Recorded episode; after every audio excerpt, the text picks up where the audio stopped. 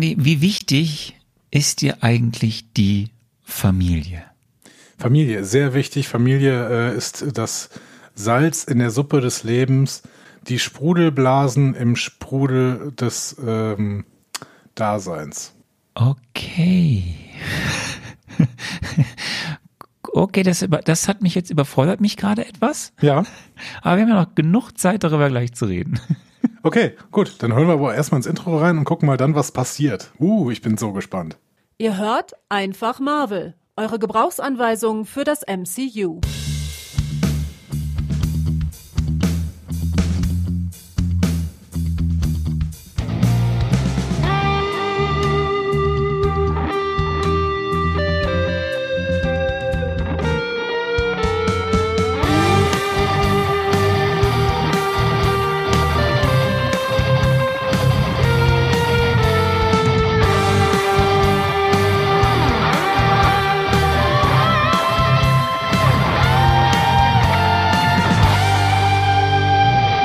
Herzlich, herzlich, herzlich, herzlich willkommen zu Einfach Marvel, eurer Gebrauchsanweisung für das Marvel Cinematic Universe.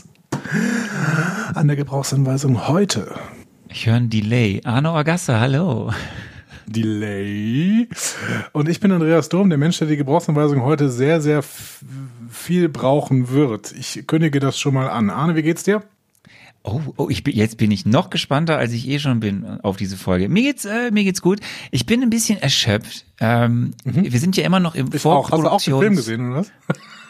Alter, geht das jetzt schon? Ich bin gerade wieder, weißt du, so, ich komme nach unserem, nach unserem, weißt du, ich, ich bin heute in Familienstimmung. Ich möchte ja? wieder näher zu dir ran, Robin, ähm, ähm, an, äh, weißt du, mich an deinem auditives, intelligentes Gerede äh, schmiegen und jetzt fängst du schon wieder so an, ja? Also ich bin einfach, ich bin, ich bin heute mit ganz viel Versuchst Liebe. immer alle meine, hier, alle meine Worte negativ ich auszulegen. Ganz, ganz viel Liebe hier und und es geht schon los, ja? Und ich habe jetzt hier schon jetzt jetzt schon lange Krawall gebürstet. Sonst geht's mir gut. Das ist schön, das ist wunderschön. wobei, wobei ich bin, ich bin noch erschöpft. Also nicht nur, dass ich gerade ja ähm, in den Vorbereitungen bin für das, das, warum wir ja hier überall alles vorproduzieren. Ne? Also wir haben ja jetzt hier bald Urlaub, meine Family. Ähm, und das ist ja mit einem mit einem Nachwuchs, der so, so ein halbes Jahr alt ist, ist das ja doch ein bisschen mehr Aufwand. Aber ähm, wir haben, jetzt, haben wir jetzt vier oder fünf Folgen in knapp anderthalb Wochen aufgezeichnet? Ich weiß nicht, es ist ein einziger, einziger Rausch, mein Leben. Ich weiß überhaupt nicht mehr, wo mir der Kopf steht. Äh, die ganze Zeit irgendwie Podcast, Podcast, Podcast, einfach Marvel, Discovery Panel, FedCon, äh, Live-Podcast auf der Bühne, wow. Äh, hört mal rein, discoverypanel.de. Einfach Marvel 1, 2, 3, plötzlich bist du total wütend, ich weiß gar nicht mehr warum das, das, alles ist in den letzten anderthalb Wochen passiert. Ich weiß überhaupt nicht mehr, was, wo mir der Kopf steht. Aber hey, wir ja, also, haben heute ja, ja, den 26.10. Es ist 18.38 Uhr, äh, um mal kurz euch da reinzuholen in unsere Aufnahmesituation. Genau. Und ähm, ja, das ist die äh, Folge, die irgendwann Mitte November läuft, glaube ich. Ne? Ich glaube, bei euch ist es Mitte Am November. 10.11. Am 10.11. läuft diese Folge. Und das ist auch dann die Morgen um 11 vorerst dann erstmal wieder das stimmt, das ist ja ein Tag vor Karneval. Und St. Martin. Ähm, und zwei, pass auf, es ist ein Tag vor Karneval und ja. zwei Tage vom Disney Plus Day. Oh, der Disney Plus Day. Das ist sowas wie der, der Star Disney Trek Day? Day? und der ähm, Star Wars Day und sowas. Disney Plus hat jetzt auch. Ungefähr die gleiche Frage hast du mir, glaube ich, vor fünf Wochen gestellt. Das ist, ähm, als ich das schon mal erzählt Mein Leben ist ein Rausch. Was passiert am Disney Plus Day? Es ist ja nur, dass wir, dass ich ja hier jetzt mal eine einzige News machen kann, auch wenn wir vorproduzieren das haben wir schon mal erzählt, in zwei Tagen, also wenn ihr das hört, am 10.11. ist in zwei Tagen, am 12.11. der Disney Plus Day. Und das ist natürlich ein Marketing-Gag, da kommen einfach diverse Dinge auf Disney Plus. Ähm, aber das ist auch der Tag, wo Shang-Chi and the Legends of the Ten Rings veröffentlicht wird im Stream. Mhm. Das heißt, ihr habt die Chance, wenn ihr den noch nicht im Kino gesehen habt, dann auf Disney Plus zu sehen. Ähm, Disney Plus mit, mit Aufpreis oder ohne? Nee, nee, dann ist er offiziell verfügbar ohne Aufpreis. Der war ja gar nicht gegen Gebühr zu haben. Also im Gegensatz zu Black Widow, die man ja kaufen konnte eine Zeit lang, war der ja gar nicht da, weil er im Kino lief und jetzt ist er dann äh, auf dem Portal von Disney. Shang-Chi and the Legend of the Ten Rings. Am Freitag könnt ihr es gucken, Freitagabend. Äh Und vielleicht macht ihr euch dafür ja auch ein hopfenhaltiges Kaltgetränk auf. Nicht wahr, Ja. Arne? Ja, wir haben, wir, lesen wir das Feedback eigentlich vor, weil das hat uns ja erreicht jetzt noch in der Vorproduktionsphase. Wir haben einen Fan, würde ich sagen. Nein, ich finde es ich find's ganz gut. äh, ihr, ihr arbeitet weiter mit. Ich äh, liebe das, wenn ihr mitarbeitet. Ähm, es ist tatsächlich jetzt natürlich äh, schwierig, irgendwie Feedback reinzunehmen, weil wir schon sieben Folgen zwischendurch äh, pro, ähm, programmiert, ähm, produziert haben. Übertreibst du aber hier. Ja, Übertreibung. Es ist übrigens die letzte, ne? Das wollte ich noch sagen. Es ist die letzte Vorproduktionsfolge. Also mit der nächsten Folge, die ihr dann hören werdet, sind wir quasi wieder live. Also, ne, also, also kurz vorher. Live on Tape. Ähm, Live on sind Tape, wir kurz jetzt auch vorher. irgendwie. Ähm, aber es gab eine kleine Kritik zur, ähm, zu unserer Rubrik der Bierbotschafter von Genia, äh, der ja du bist, ne, Verstehe ich überhaupt nicht. du werden möchtest. ähm, Ja. und zwar eine, eine Kritik ähm, von einem, ich würde sagen, äh, Liebhaber äh, des ähm, Hopfen-Malz-Getränkes, nämlich von Was, Jan. was ich mir sofort sehr sympathisch macht, was mir schon sehr sympathisch macht Genau. sofort, ja. Der äh, kritisiert deine Bierverkostung, er findet die irgendwie albern und fragt, warum, warum du denn immer Bierstile auswählst, die du nicht magst. Ne? Weil er sagt, du kannst doch nicht ein IPA dafür definieren, äh, dass es irgendwie bitter ist und so. Ne?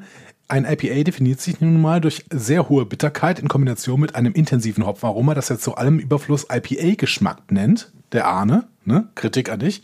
Was schon für sich genommen bei mir starkes Augenrollen verursacht. Hopfenaroma kann ja eben durchaus auch andere Biere veredeln als IPAs. Gerade in Deutschland sind kalt gehopfte Lagerbiere gar nicht so selten. Wenn einem aber ausgerechnet diese beiden Aspekte, also Bitterkeit und hohe Hopfenaromatik, an einem Bier eher nicht gefallen, ist es vielleicht nicht unbedingt clever, ausgerechnet IPAs zu wählen. Es ist ja wie so oft einfach Geschmackssache, ob einem bestimmte Bierstile schmecken und total okay, wenn nicht. Wer es lieber milder mag, wird mit IPA sicherlich nie wirklich warm, aber dann sucht doch einfach Stile wie Weizen, traditionelles Pale Ale oder Stou, äh, Stu, St Stouts, Stout. Stouts Stout. aus äh, oder konzentriere dich auf untergärige Bierstile oder achte wenigstens ein bisschen auf die äh, Ibu? I- IB Ibuprofen, kenn ich. Ibu, Ibu, IBU Ibuprofen. der ausgesuchten Biere. Das ist die eingeteilte Bitterkeit eines Bieres. Das hier verkostete Fruitfly hat hier den Wert 55 und ja, das ist weit jenseits dessen, was man als deutscher Otto-Normal-Biertrinker gewohnt ist. Selbst herbere Pilzbiere liegen normalerweise bei um die 40. Also, erstens, Jan, äh, ich liebe es, wenn man so in einem Thema aufgeht. Ich mache das, Das ja bei ist, ich habe viel, ich habe allein durch, Limonaden. ich habe allein durch diesen Post ganz viel gelernt jetzt Ja, schon. ich, ich mache das bei zuckerfreien Limonaden. Gerade trinke ich Sinalco extra zuckerfrei Passionsfrucht. Keine Werbung, Hashtag keine Werbung. Schmeckt sehr, sehr gut. Schmeckt sehr, sehr gut. Ist aber auch ein bisschen tatsächlich kalorienhaltig für eine zuckerfreie Limonade. Aber Sinalco darf uns gerne mal fünf Kästen schicken. Also, Ich habe kein Problem damit, wenn Sinalco mir mir ein paar Kästen zuckerfreie Limonade schickt. Ähm, aber ich, äh, Jan, ich feiere dich dafür, äh, wie sehr du in ähm, Bierexpertise aufgehst. Ich habe auch viel, viel mehr gelernt als äh, durch den Bier, ähm, Bierverkoster von Kenia, den Bierbotschafter von Kenia. Hallo, das ist absolute persönliche Meinung, was ich hier mache. Genau. Ähm, ich, darf ich jetzt eigentlich eine Replik geben? Ah nee, du bist noch nicht fertig. Nee, nee, du, du, du darfst die Replik gehen. Weil ähm, ich, hätte, ich hatte ja schon eine Replik im Blog geschrieben. Ich bin gespannt, was du dazu sagst. Nein, das erste ist ja, ähm, also die, die erste Sache ist die, ich, ich weiß ja, dass IPAs diesen eher oder auch fruchtigeren Geschmack haben.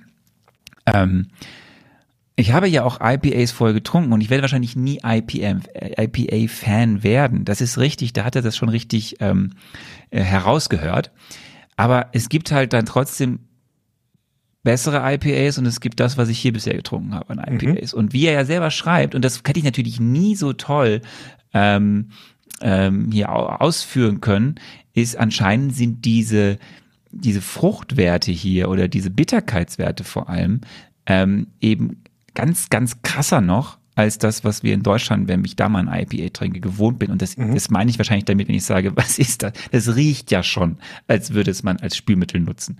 So, ähm, das ist das eine. Das zweite ist, und das ist aber jetzt spannend, weil da kann ich wieder ein bisschen was zu, das ist halt ja ein bisschen anders. Ähm, er schreibt dann ja so Weizen, oder Stout oder so. Die kriegst du nicht, ne? Die kriegst du nicht, oder? Also erstmal kriegst du natürlich viele Biere hier nicht. So, Mhm. also ich krieg, wenn ich jetzt mich auf kenianische Biere konzentriere, ist die Auswahl einfach sehr begrenzt. Deswegen ist unsere Bru- Rubrik auch nicht so lang. so, ja, du hast irgendwie die die große, ne, ich habe von Tusk gehabt, East Brewing Company. Du hast diese große Brauerei, ähm, die ein paar Biere macht, und dann hast du halt ähm, ein paar Startups, also vor allem zwei große Startups, die, die wir jetzt ja schon hatten mit ähm, 254 und äh, Billa Shaka. Und äh, da werden ja noch ein paar andere Sachen von, von äh, konsumieren. Aber das ist dann erstmal eine überschaubare Menge an Dingen, die du kaufen kannst, wenn du dich auf kenianisches Bier fokussierst. Und das meiste von denen ist halt entweder Lagerbier oder IPA-Bier. Und dann haben die zwar noch ein paar Stouts und ein paar, paar, paar Sachen, die sie selbst dann Hefeweiser oder Pilz Oh, Hefeweiser? oder Hewe, Hefeweiser. Ich, ich muss immer so lachen, ich muss, wenn ich das lese, Hefeweiser oder Bananenwez, Weizen nennen sie. So, das Ding ist, ich habe große Angst davor, weil ich habe eins schon mal getrunken, aber ich werde es hier nochmal live machen. Das schmeckt natürlich alles andere als das Weizen, was auch wieder ich aus Deutschland kenne. Das Ding ist aber jetzt, warum wir so viele IPA... in Kenia? Ja. Dann ist es nur so ein Bananenweizen, ist er wahrscheinlich dann, äh, Okay, was ich aber, ich, ich komme jetzt zurück. Was ich aber sagen will, ist, ähm, du hast eh eine begrenzte Auswahl und Mhm. ich würde halt gern andere Sachen kaufen. Aber das meiste, was du dann von den Bieren, die die halt noch brauen, die, gerade diese ähm, Startups, wenn du dann eben, ich war dann zum Beispiel ja hier im Carrefour. Carrefour ist so eine der großen äh, Supermarktketten, die es hier gibt. So und französisch, ne? Gibt's in Frankreich auch ganz viel. ja, das ist Französisch. Es ist ursprünglich Französisch, ist aber hier über die Arabischen Emirate. Ah, okay. So, so ist mal hier, so ein bisschen so Globalisierung. Ähm, und du kriegst dann ga- ganz häufig halt nur eben eine sehr begrenzte Auswahl an Sachen auch, weil wiederum dann wahrscheinlich Sachen nicht da waren, um es zu brauen, weil sie nur gewisse Sachen zu einer gewissen Zeit im Jahr brauen. Und dann hast du halt da in diesem Bierregal zwar ein paar internationale Sachen stehen, ne, habe ich ja schon gesagt, du kriegst Reinigen kriegst du hier und Stella Artoris und Carlsberg und Tuborg und wie sie alle heißen, so diese, diese Jedermannsbiere. Stella Artois. Also Stella, was weiß ich, wie das heißt. Ich trinke das ja nicht. Heißt das nicht Stella Artoris? Das ist halt Stella Artois. Aber ich weiß nicht, nicht. Ist das nicht Spanisch? Nee, ich glaube, es ist äh, tatsächlich belgisch. Aber ähm, die Frage, äh, to cut a long story short. Nein, aber die, ja? ich habe nur das bekommen, was ich jetzt, ich habe, als ich da einmal im Carrefour war, habe ich nur, und das waren halt dann irgendwie drei oder vier IPAs. So, was soll ich denn da machen? Ich muss die dann ja trinken. Let's try it again. To cut a long story short. Was ist heute das Bier? Lieber So, Bierbotschafter ja, ich musste jetzt, ich musste jetzt ja mich mal kurz hier verteidigen, Ja. warum ich, wenn ich diesen Dried nicht mag, Und ihn dann ich finde, trotzdem trinke. du Ich trinke den ja gemacht. für euch. Ich trinke den ja für euch. finde- und ihr könnt euch dann freuen, Genau. dass ich darüber mich so ekel. Ich finde erstens, dass du demnächst den Ibu rausfinden könntest von jedem Bier, was du trinkst. Ne? Das gehört irgendwie mit zu einer ähm, sinnvollen Vorbereitung des Bierbotschafters von Kenia dazu. Ne? Der Ibu wird demnächst rausgefunden. Nee, der steht bestimmt auf irgendeiner Website. So. Und ähm, zweitens, was trinkst du jetzt? Da ist ein Elefant drauf. Ich, Ich sehe es genau. Du hast schon wieder ein Elefantenbier. Ja, weil, weil ich heute wieder beim Tasca bin, wo ich ja von dir gelernt habe, der Tasca, äh, der Begriff ist für einen Elefant. Ähm, ich trinke heute wieder, also ein Tasca-Bier. Ich trinke aber nicht das Tasca, was ich glaube ich vor zwei oder drei Wochen hatte, Das normale. Also, Mhm. wenn ihr das hört. Lager. sondern ich trinke heute das Tasca Malt. Ein Malzbier. Hat das überhaupt Alkohol? Malzhaltigeres Bier. Das hat, Alge- ne, es ist kein Malzbier, es ist aber ein wesentlicheres, also ich weiß schon, wie es schmeckt, deswegen ich freue mich auch drauf, es ist eine der wenigen Biere, die ich wirklich mag aus Kenia. Ähm, das hat äh, 5.0 Okay. Prozent. Also ungefähr wie ein deutsches Bier, würde ich sagen. Die haben meistens so 4,9 Ja. Ne? Ja. Ich habe es leider wieder nur in, äh, in, in der Dose, weil das Schöne am Tasca Malt ist auch, das Tasca Malt ist eines der wenigen kenianischen Biere von den großen Brauereien, die es auch in kleinen Flaschen gibt. Und ich finde ja kleine Flaschen viel cooler als diese 05er Flaschen. Wo du hast eine Ähm, Dose und ich, äh, ich, ich finde ja Dosen am coolsten, äh, auch wenn das äh, Ja, ich Ökologisch habe ja schon mal gesagt. Das, das Problem ist, ich, hier ist es halt in diesem Land so. Ich weiß nicht, ob das sonst auch ein Problem ist. Du hast, du kannst manchmal eine Charge haben mit Dosen, dann schmeckt das alles so chemisch. Es ist dann irgendwie nicht geil. oder wie der So, Münchner ich sagt, chemisch. auf. Also los, trink. Ingredients: Water, Barley, Malt, Hops. Was ist denn Barley? Ja. Barley. Ach nee, Barley Malt. Barley Mein Barley Malt. Barley Malt. Deutsch.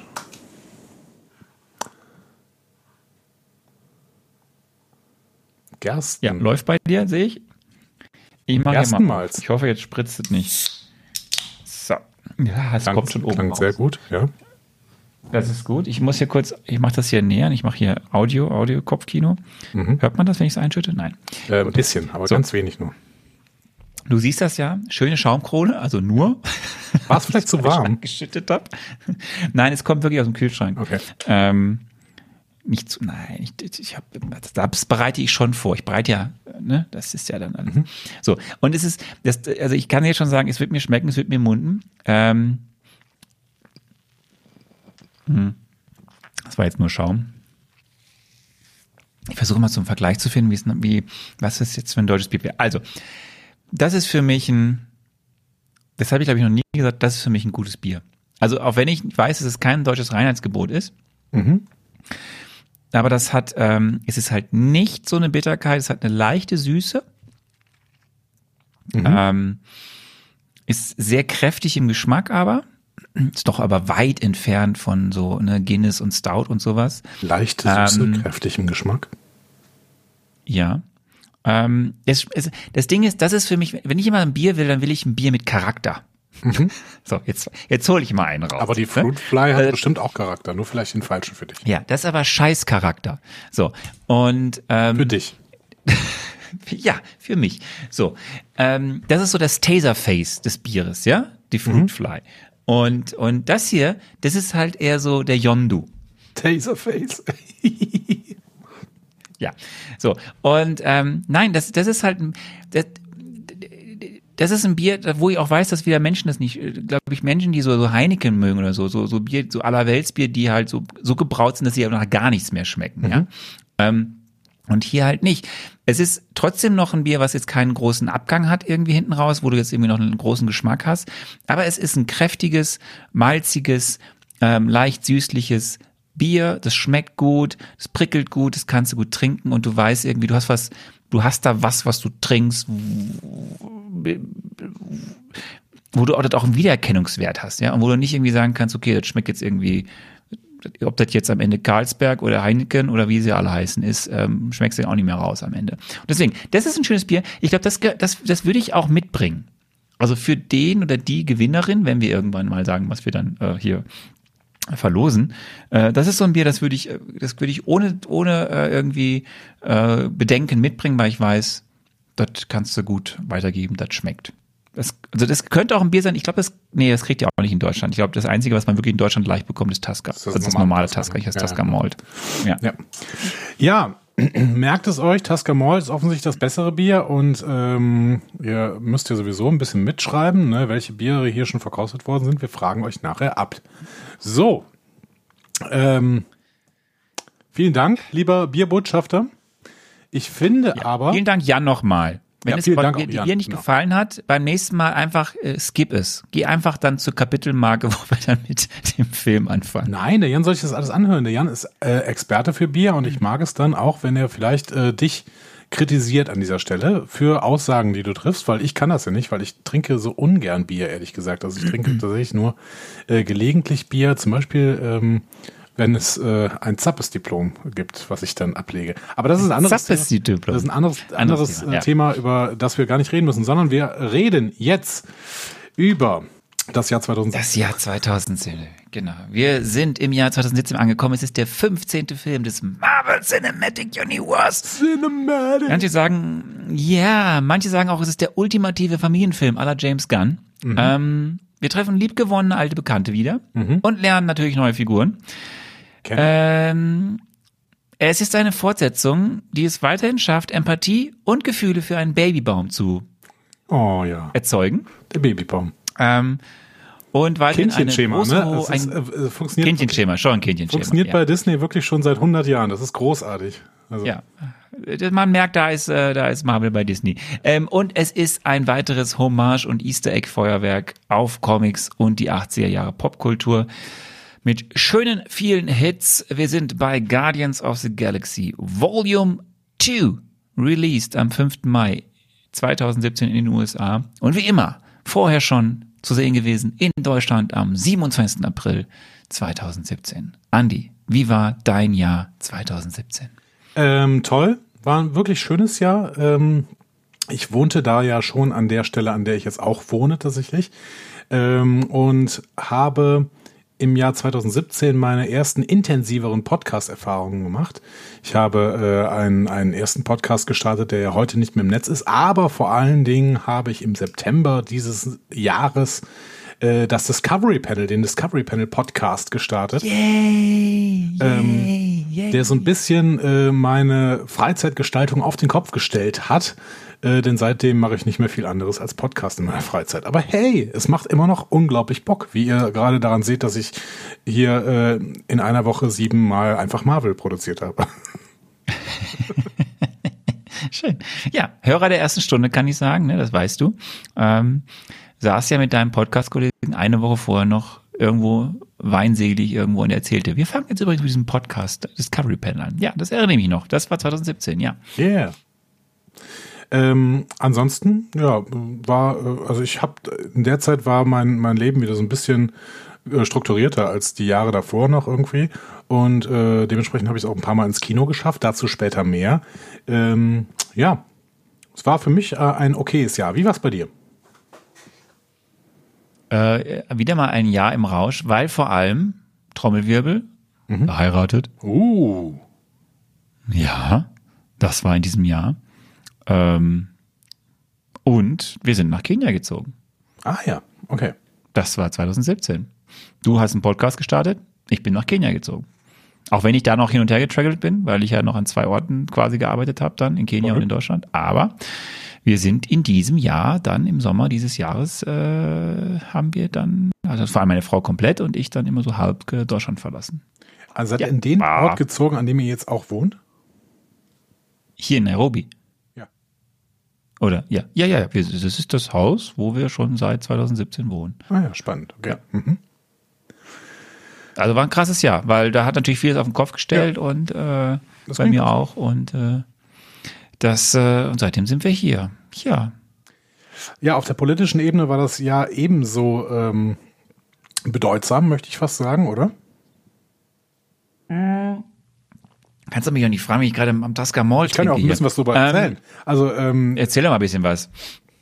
Trump ist da tatsächlich offiziell Präsident der USA geworden. Äh, er ist ja im Jahr 2016 äh, gewählt worden. Das hast du vor drei Folgen, vier Folgen, fünf Folgen, das ist ein Rausch, äh, schon irgendwann erzählt. Ähm, dann gab es diese Wahl in Frankreich, bei der ich echt ziemlich Angst hatte, genau wie vor der nächsten Wahl in Frankreich, die glaube ich äh, in diesem Jahr noch passiert, nee, nächstes Jahr, genau, ähm, weil es da sehr, sehr lange so aussah, als könnte der damals noch äh, Front National ähm, vielleicht die Macht übernehmen, bis dann tatsächlich eine ähm, Bewegung, möchte ich sagen, entstanden ist, die ähm, Emmanuel Macron ins Präsidentenamt geführt hat und damit äh, wurde er jüngster Präsident der Grand Nation. Äh, das ist natürlich ganz schön, weil er ähm, damit Marine Le Pen verhindert hat. Trotzdem ist er sicherlich nicht äh, unkritisch zu betrachten und das werden wir wahrscheinlich bei der nächsten Mal wieder sehen, vor der ich jetzt auch schon wieder Angst habe. Ne? In Frankreich ist immer so ein bisschen die Angst, es, dass es zu sehr nach rechts kippt. Wir müssen mal ein bisschen beobachten, wie es da denn weiterläuft. In Großbritannien ist ähm, jemand an die Macht gekommen, der ähm, auch ähm, jetzt nicht mein Favorit wäre, aber wir betrachten das Eine, äh, ein Clown. Können wir sagen, es ist ein Clown? Ja, aber einer mit Methode. Ne? Also der, der macht das ja alles durchaus bewusst, was er da tut, nämlich Boris Johnson. Ähm, ich glaube auch, es ist in dem Jahr tatsächlich noch nicht in die Macht gekommen, aber er hat im Prinzip schon seine Macht vorbereitet, dadurch, dass Theresa May die absolute Mehrheit verloren hat und sich deswegen dulden lassen musste von irgendeiner nordirischen äh, Hardcore-rechten Partei oder so. Irgendwie war es so. Ne? Ja, aber es war quasi der Beginn von Johnsons Ausstieg, genau, weil, weil May diese, diese Wahl verloren hat. Oder nicht verloren hat, aber eben die absolute Mehrheit verloren hat, genau. Ja. Angie äh, hat noch mal ihre letzte Bundestagswahl gewonnen. Ähm, Lindner hat sich dann äh, dagegen entschieden, Jamaika zu bilden, weil man besser nicht regiert als schlecht regiert. Ähm, und äh, Das ist krass, ne? Vier Jahre jetzt her. Jetzt sind wir schon hier, jetzt, jetzt haben wir Ampelgold. Ja, ist interessant. der Basti Kurz ist Kanzler in Österreich geworden und ist jetzt schon Altkanzler. es ist auch, also es ist, äh, total, es ist, ich musste so lachen, als ich mir das Jahr angeschaut habe. Jetzt so, okay, das ist irgendwie alles jetzt doch schon, hat sich einiges getan seither. Es ist viel Böses passiert. Ach, ich habe gar keine Lust, das vorzulesen. Es gab wieder so viele Terrorsachen und so. Das ist doof. Viel interessanter ist, ähm, die Elbphilharmonie hat geöffnet. Ja. Nach vielen, vielen, vielen, Bin vielen, ich vor vielen, einigen vielen Wochen Jahren. schon gewesen, äh, äh, nochmal gewesen. Es war sehr, sehr schön. Ich habe ein sehr, sehr schönes Konzert der NDR Big Band äh, gesehen. Ähm, und es ist wirklich ein ganz, ganz toller Konzertsaal. Die Elfi selber finde ich ja gar nicht so toll. Ähm, aber der Konzertsaal, äh, der ist wirklich großartig. Ja. Ganz spannend ist das Aus von Air Berlin. Ja, So, für mich gar ne? nicht, Also, aber gab ja. keine, gab keine Schokoladenherzchen mehr beim Aussteigen damals. Dann, ähm, es war das Jahr von MeToo, wo es groß geworden ist. ja. Ähm, das Jahr in Deutschland für Ehe für alle und ein drittes Geschlecht durfte ins Geburtenregister eingetragen werden. Yay! Und und äh, dann kommen wir mal zur War Musik. kein ironisches Jahr. Ähm, ja, äh, äh, Musik war auf der Singlefront wieder schwierig. Despacito. so schlimm ist das gar nicht. Ja, okay. Also ich bin eher so Greenlight von Lordi oder Feel It Still von Portugal The Man, das ist eher meins. Aber Despacito ging so gar nicht für mich. Aber wir müssen ja nicht über Musik reden. Kommen wir zum Kino. Ja. Ähm, was hast du denn in diesem Jahr im Kino gesehen? Ich kann dir, ich kann dir mal meinen Lieblingsfilm, den ich in diesem Jahr im Kino gesehen habe, sagen. Ähm, der war allerdings niemals in den Charts. Der ist ganz, ganz unten irgendwo geblieben, aber er ist ein großartiger Film, nämlich Manchester by the Sea. Oh ja, ist ein schöner Film. Das ist, ja, das ist ein schöner Film. Ja. Ich weiß nicht, es klingelt bei dir übrigens. Hast du es schon wieder nicht ausgestellt? Nee, ich habe vergessen, das auszustellen und mein Ohr ist leider gerade aus, aus, äh, aus allem rausgefallen. Oh Gott. Nee, Manchester by the Sea ist ein großartiger Film, aber guckt den bitte nicht, wenn es euch gerade irgendwie schlecht geht, weil äh, danach geht's euch sicherlich noch schlechter. Ähm, ist ein sehr, sehr ruhiger und ähm, doch, ich möchte sagen, zumindest melancholischer Film, aber ähm, ein, ein ziemlich überragender Film. Genau. Wenn man noch nicht in die Top 10 schaut, dann waren es auf jeden Fall drei Filme, die ich ganz toll fand in diesem Jahr. Das war einmal Dunkirk. Ja, Christopher habe ich auch Nolan. gesehen. Fand ich auch toll. Ich mag Ähm, nicht jeden Nolan-Film, aber Dunkirk war ein toller. Ja. Ja, also war äh, einfach wirklich ein gut, auch für diesen drei Zeitebenen, war ein ganz toller Film. Ähm, Get Out Den habe ich leider immer noch nicht gesehen, aber den wollte ich unbedingt noch sehen. Ja. Und äh, daher kannte ich dann ja auch eine gewisse Person, die auch bei einer Serie mitspielt, die Star Trek Discovery heißt, The Shape of Water. Ja, weiß, weiß ich immer noch nicht. Den Film habe ich zweimal gesehen. Ich weiß immer noch nicht, wie ich ihn, wie ich ihn finden soll. Ähm, ist ein sehr interessanter Film, aber tatsächlich ist die Darstellung äh, des, ähm, ja, wie nennt man es denn? Des, Wasserwesens. des Wasserwesens äh, durch Doug Jones, der bei Star Trek Discovery dann den Saru gespielt hat, äh, ist natürlich beeindruckend, weil dieser Typ einfach immer hinter 57.000 Schichten von irgendwelchen, äh, irgendwelchen Masken und äh, ich weiß nicht, was die da alles noch auf seine Haut schmieren, der kann halt trotzdem Emotionen rüberbringen und das finde ich beeindruckend von diesem Schauspieler. Genau, ich glaube, er hat auch eine Ausgabe für Shape of Ja. Water bekommen, ne? wenn ich mich richtig erinnere. Ist auf jeden Fall ein toller Film. Was auch sehr faszinierend ist, wenn man sich die Top 10 anschaut, der an dessen Spitze Star Wars Episode 8 ist, The Last Jedi, Nicht ähm, warum auch immer, Aber wir werden heute noch über Star Wars reden. Ähm, Ja, werden wir. Auf jeden Fall, es gibt in den Top Ten sechs Disney-Filme, also fünfeinhalb, einer ist ein halber. Ähm, das ist ganz spannend. Also die waren in diesem Jahr wirklich sehr erfolgreich mit Star Wars, Beauty and the Beast, Jumanji, äh, Spider-Man Homecoming hier halt äh, in, in, in, in, in der Teilung der, dessen, was wir mit Sony haben, Guardians of the Galaxy Volume 2 und Thor Ragnarok, also auch noch davon drei Filme, die die in diesem Jahr sind äh, von den Marvel Studios. Ähm, war ein erfolgreiches Jahr für Disney, würde ich sagen. Ja, ich habe von diesen Filmen allerdings nur das, die Schöne und das Biest gesehen, den ich aber auch ganz gut fand.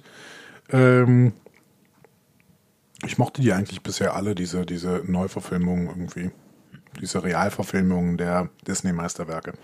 Ansonsten habe ich in diesem Jahr noch gesehen La La Land, der kam nämlich erst in Deutschland am 12.01., dementsprechend war das äh, quasi ein 2017er Film in Deutschland. Ähm, Ach so, den habe ich letztes Mal schon genannt, ne? den hast du, glaube ich, letztes Mal schon genannt. egal. In Deutschland war der auf jeden Fall aber ein 2017er Film. Ähm, ich mochte ihn nicht, aber ich kann durchaus verstehen, was Leute daran mögen. Ähm, Kong Skull Island habe ich noch gesehen. Ähm, den mochte ich auch nicht Gottes so gerne. Willen. Ja, Ja. das ist ja so quasi so ein neues Monster-Franchise irgendwie und ähm, ich habe den Sinn noch nicht ganz verstanden, dieses Monster-Franchises. Aber Hatte, gehörte da, gehörte da dieser, dieser ganz schreckliche Mummy auch zu? Ja, dieser, dieser Mumienfilm? ja, mit Tom genau, Cruise? genau, genau. Der Mumienfilm mit Tom Cruise gehört dazu und ähm, Godzilla, also God, nee, Godzilla, heißt der, heißt der jetzt Godzilla oder Godzilla? Wie auch immer, der gehörte noch dazu. Du, du, du fragst mich, stimmt. wie man was ausspricht. mich, ja? Und das ist äh, schön. jetzt Äh, kommt Danke dir. dieses Jahr, glaube ich, oder es lief schon die ähm, Zusammenfassung ne, ähm, mit äh, Kong und Kong und Godzilla, die gegeneinander kämpfen irgendwie. I don't know.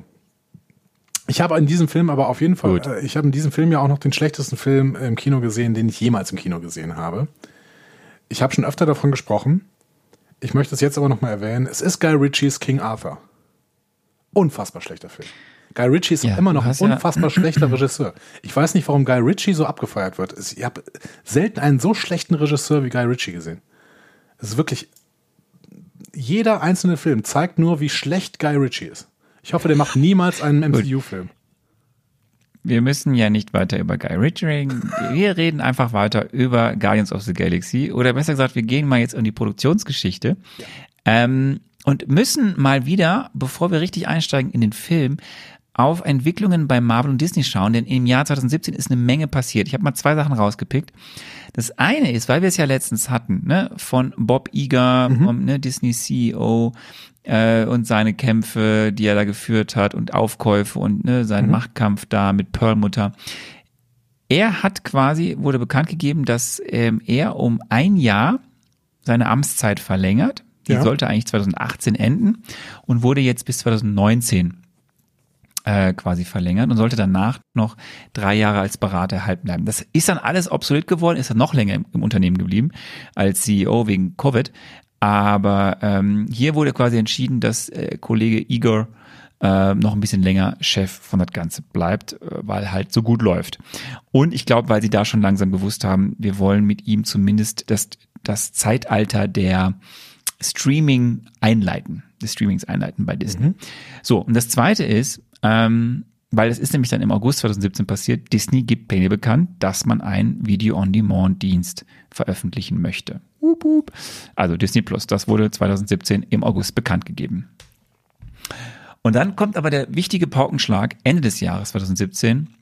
Disney kauft oder wird 21st Century Fox kaufen. Das hat dann alles noch ein bisschen gedauert. Das hat dann noch gedauert bis zum März 2019, bis der ganze Deal abgeschlossen war. Aber im Endeffekt hat Disney damit die große Film- und Fernsehsparte des Fox-Konzerns gekauft. Also nicht irgendwie Fox News und so. Das ist in eine Fox Corporation alles Spiel nicht, aufgegangen. spiel nicht mit dem Aber alles, was richtig, aber alles, was mit Film und Fernsehen zu tun hat, das hat Disney aufgekauft.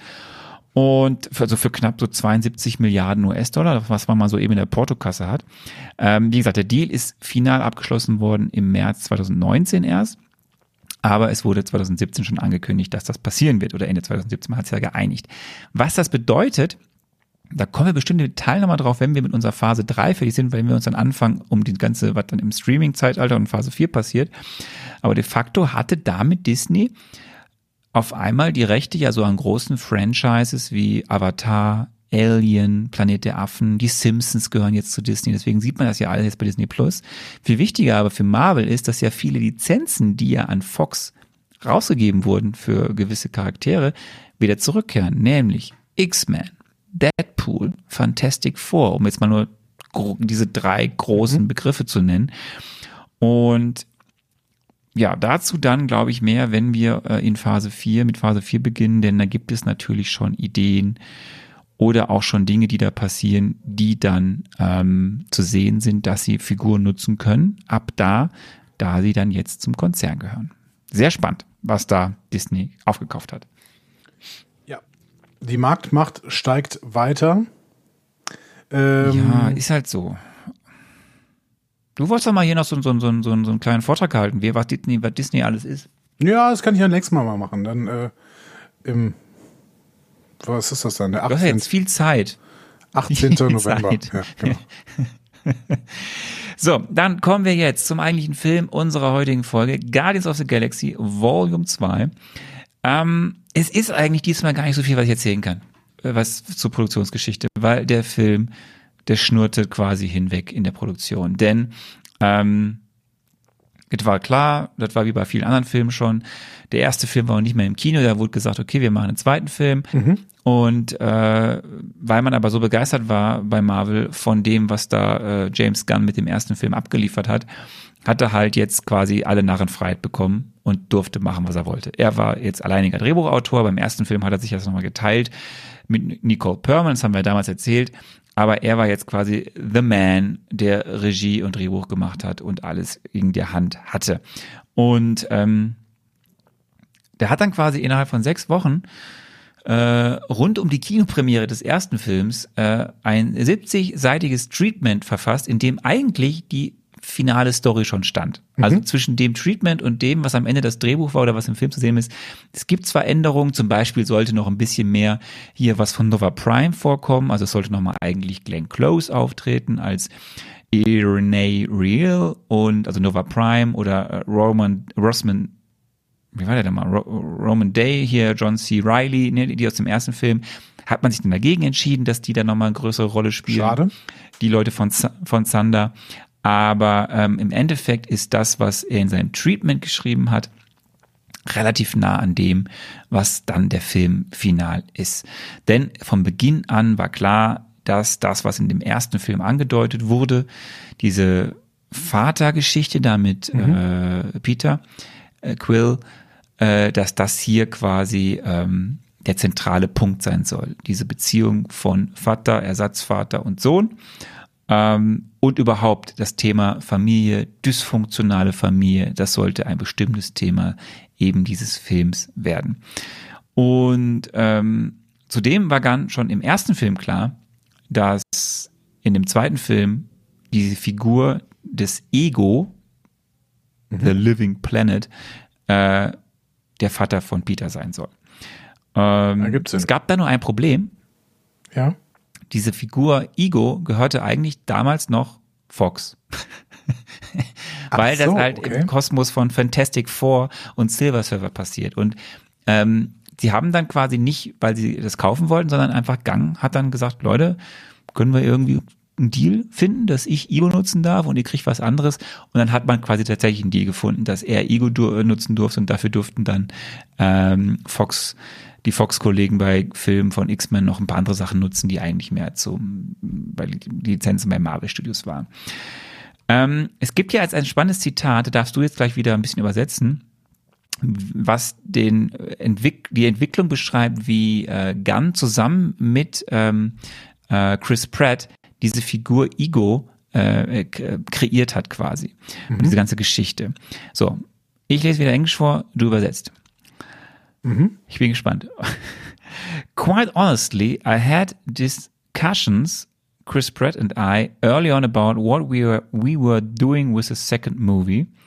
I think that in the wake of the first movie, both of us experienced this tremendous lift in our egos where we went from. Okay. Langsam. Also, ich versuche zu übersetzen. Ganz ehrlich, ich hatte schon früh Diskussionen, also wir hatten schon früh Diskussionen, Chris Pratt und ich, darüber, was wir mit dem zweiten Film machen. Ich denke, dass wir beide nach dem ersten Film diesen enormen Aufwachmoment Auftrieb. und Auftrieb, ja, Auftrieb unserer Egos erlebt haben, von dem aus wir gekommen sind. Er war eigentlich der pummelige Neben. Moment, jetzt muss ich ja, jetzt muss ich ja erstmal weiterlesen. Okay. Ich habe, Entschuldigung, ich habe versucht, den. Anfang schon zu übersetzen, da warst du schon 20 Jahre. Ja, He was a chubby supporting actor on a sitcom, and I was the guy directing Carl low budget movies. And suddenly, after that, I could direct any movie I wanted, and he could star in any movie he wanted. er war eigentlich der pummelige Nebendarsteller in einer Sitcom und ich war ein Typ, der bei der, der Kultfilme mit niedrigem Budget gedreht hat. Und danach konnte äh, ich plötzlich bei jedem Film Regie führen, bei dem ich Regie führen wollte, und er konnte in jedem Film mitspielen wollte, den er äh, machen wollte.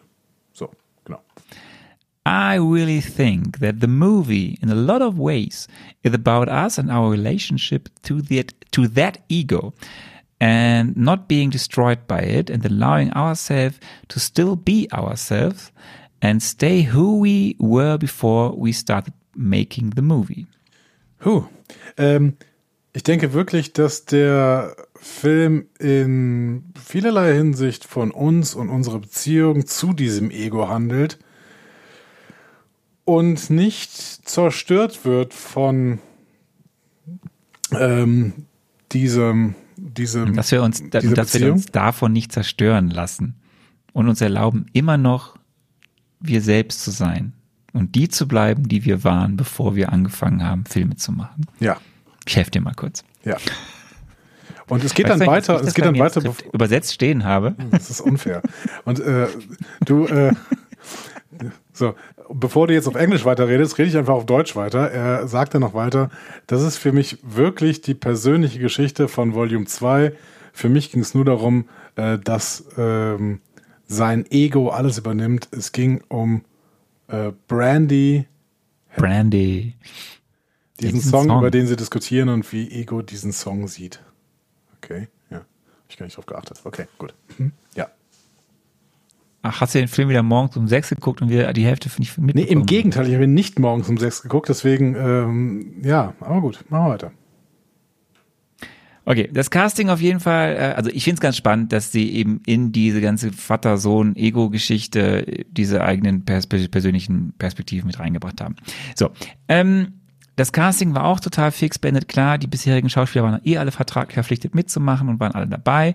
Und bei den neuen Darstellern hat man auch relativ schnell die gefunden, die man wollte. Eigentlich nur spannend ist die eine Geschichte rund, rund um Ego selbst. Ähm, denn man hatte erst versucht, Matthew Matt McConaughey zu engagieren. Matthew So. McConaughey, Coney, ach, der wird Coney ausgesprochen. Ist der Schotte? ich hätte jetzt gedacht, dass er so ausgesprochen wird, ist ja auch egal. Ähm, und den haben wir auch nicht bekommen, warum? So, pass auf, der musst du jetzt nochmal übersetzen. Und das ist lustig. spitze. das ist wirklich lustig. So, der lehnte jedoch, also er lehnte ab für einen anderen Film. Pass auf. Ja. I like Guardians of the Galaxy, but what I saw was it's successful, and now we've got room to make a part for another big name actor. I'd feel like an amendment. Okay. Äh, Ich mag Guardians of the Galaxy, aber was ich gesehen habe, war, ähm, es ist erfolgreich und jetzt haben wir Platz für einen weiteren großen Schauspieler. Ich würde mich wie eine Ergänzung fühlen, eine Änderung, Ja, Amendment. so ein Anhang, eine, Genau, ein ja. Anhang, Ergänzung, genau. Das dritte, das fünfte Rad am Wagen. So, jetzt kommt's aber. Pass auf, ich musste so lachen. The Dark Tower script Mhm. was well written. Genau. I like the director and his take on it, and I can be the creator, the author of The Man in Black, aka The Devil, in my version of this Stephen King novel. It's, pass auf, it's a fantastic thriller that takes place in another realm, an alternate universe, but it's very much grounded. Ja, das Dark Tower Skript war gut geschrieben. Ähm, in Klammern meine Ergänzung von Kiva Goldsman. Der hat noch nie irgendwas gut geschrieben. Ähm, Klammer zu. Ich mag den Regisseur Nikolai Assel. Okay. Und seine Einstellung dazu. Ich kann der Schöpfer sein, der Autor des Man in Black, äh, aka der Teufel, in meiner Version dieses Stephen Kings Romans. Es ist ein fantastischer Thriller, der in einem anderen Reich spielt, einem alternativen Universum, aber er ist sehr geerdet. Gut, das stimmt ja. Das ist wirklich ein guter Roman. Ähm, zumindest habe ich mir das sagen lassen, ich habe ihn selber nicht gelesen. Ähm, aber der Film ist grottig. Und ähm, Ich, ich musste halt so lachen, weil wir vor, glaube ich, zwei Folgen, drei Folgen über The Dark Tower gesprochen haben. Und ähm, Ma- Matthew McConaughey hat halt ähm, die Rolle abgelehnt in Guardians 2, weil er unbedingt in The Dark Tower mitspielen wollte. Und das halt, weiß ich ja auch, das ist halt ein Vollreinfall gewesen, dieser ganze Film. wobei The Dark Tower hätte tatsächlich noch schlechter werden können. Ja, er war aber schon schlecht genug. Ja, so, wenn- am wenn Ende man Guy Ritchie Wahl als eben dann auf Kurt. Russell.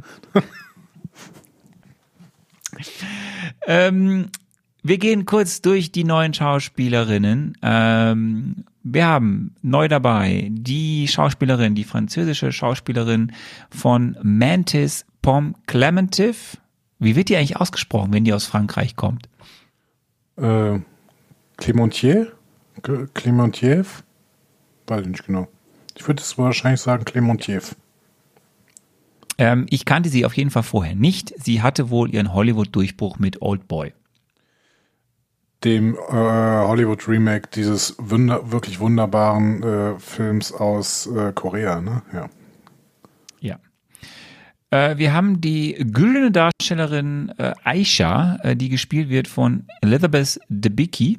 Ähm, ist eine Kanadierin, äh, die, die in sehr vielen also die ist gut im Geschäft. So, ich hatte sie, ich kenne sie tatsächlich. Vorher hatte ich sie in äh, der BBC-Serie The Night Manager gesehen. Ja, großartig mit House als Bösewicht. Große, großartige Serie, der wo auch Tom Hiddleston mitspielt. Richtig, spielt er die Ähm, Hauptrolle. Und Hugh, Hugh Laurie, ja genau. Und äh, zuletzt habe ich äh, Elizabeth Debicki in Tenet gesehen. ja, von hinten wie von vorn. So, möchtest du etwas über Sylvester Stallone erzählen? Sylvester Stallone, ähm, ja, was, was soll man groß über den sagen? Jeder kennt Sylvester Stallone, der ist Rocky, er ist Rambo. Ähm, er ist äh, der Cliffhanger, glaube ich, auch noch, ne? Wenn ich mich richtig Ja, erinnere. der Cliffhanger. Und Ähm, Demolition Man. Und ich glaube, er hat äh, einen Ruf bei Leuten, die so seine Filme gesehen haben, dass er irgendwie so ein äh, reiner Action-Guy wäre. Aber ich glaube, Sylvester Stallone ist ziemlich schlau, habe ich mir mal sagen lassen. Also der wäre wirklich richtig er hat schlau. ein ganz, ganz, ganz tolles Drama-Thriller-Kinoprojekt gehabt, das hieß Copland. Und da war alles andere als Action. Ja. Also ich, wie gesagt, ich habe mir mal Also, sagen lassen, so. dass Sylvester Stallone sehr, sehr schlau ist. Ähm, der hat, glaube ich, auch das Drehbuch für Rocky 1 geschrieben ähm, und hat das dann irgendwie Mhm. kurz vorher konnte das irgendwie für 40.000 Dollar verkaufen oder so und das wäre äh, hätte ihn quasi hätte ihm quasi alles gerettet oder so, aber er hat dann äh, stattdessen irgendwie ähm, gesagt, nein, ich produziere dieses Ding selber und ist, hat dadurch seine Karriere gestartet oder so. Also ich glaube, Sylvester Stallone wird öfter äh, unterschätzt, weil er so, ja, ich glaube, er hat ja relativ viele äh, Operationen über sich ergehen lassen und deswegen äh, unterstellt man ihm irgendwie, dass er so ein oberflächlicher, komischer Typ wäre oder so. Aber ich glaube, er ist sehr, sehr schlau und ähm, ja auch schon sehr, sehr lange im Geschäft. Ne? Ich meine, und er hat in den letzten, im letzten Jahrzehnt ja quasi mit den Expendables nochmal ein Franchise gestartet, mit dem er auch nochmal ordentlich Kohle verdienen kann. Und dann kann er sich auch mal so eine kleine Rolle hier wie den Stacker Ogard äh, leisten, offensichtlich. Das ist ja eh spannend, diese ganzen alten Recken, Action-Recken, ja, die da jetzt wieder nochmal alle irgendwie ihre zweite Blüte haben in Hollywood. Genauso hier wie Kurt Russell, der ja quasi mal Disney-Kinderstar war und dann zum Action-Haudegen wurde. ähm, wie gesagt, die wo letzten ist Worte dein erstes, äh, Die letzten Worte von Walt Disney, Kurt Russell. ähm, wo ist denn dein, was war denn dein erstes Kurt Russell-Erlebnis? Ähm, oh, das weiß ich gar nicht, was mein erstes Kurt Russell-Erlebnis war. Ich weiß, ähm, dass ich äh, ihn am meisten gesehen habe, natürlich in Crime is King, weil ich Crime is King, glaube ich, 20 Mal gesehen habe. Ähm, ähm, relativ trashiger äh, Elvis-Film, in dem er mit Kevin Costner zusammen quasi, beide spielen Elvis. Und beide behaupten, die Söhne von Elvis zu sein. Es ist äh, ein, ein ganz, ganz großartiger Film. Ähm, wenn man Trash mag, man muss diesen Trash-Faktor mit einberechnen und dann ist dieser Film einfach großartig. Guckt ihn euch an, Crime is King. Äh, ich glaube, der heißt auf Englisch, im englischen Original heißt der, glaube ich, 4000 Meilen bis Graceland. Also 4000 Miles to Graceland. ich, ich, ich- ich kann mich an ihn ganz, ganz, ganz, er ist schuld dafür, dass ich, glaube ich, zwei Wochen lang keine Türen mehr öffnen konnte. Weil ich habe, äh, glaube ich, als Minderjähriger, irgendwie um die 10, 11 oder so, was weiß ich, 9, äh, hat, hat mein, mein großer Bruder Backdraft geguckt.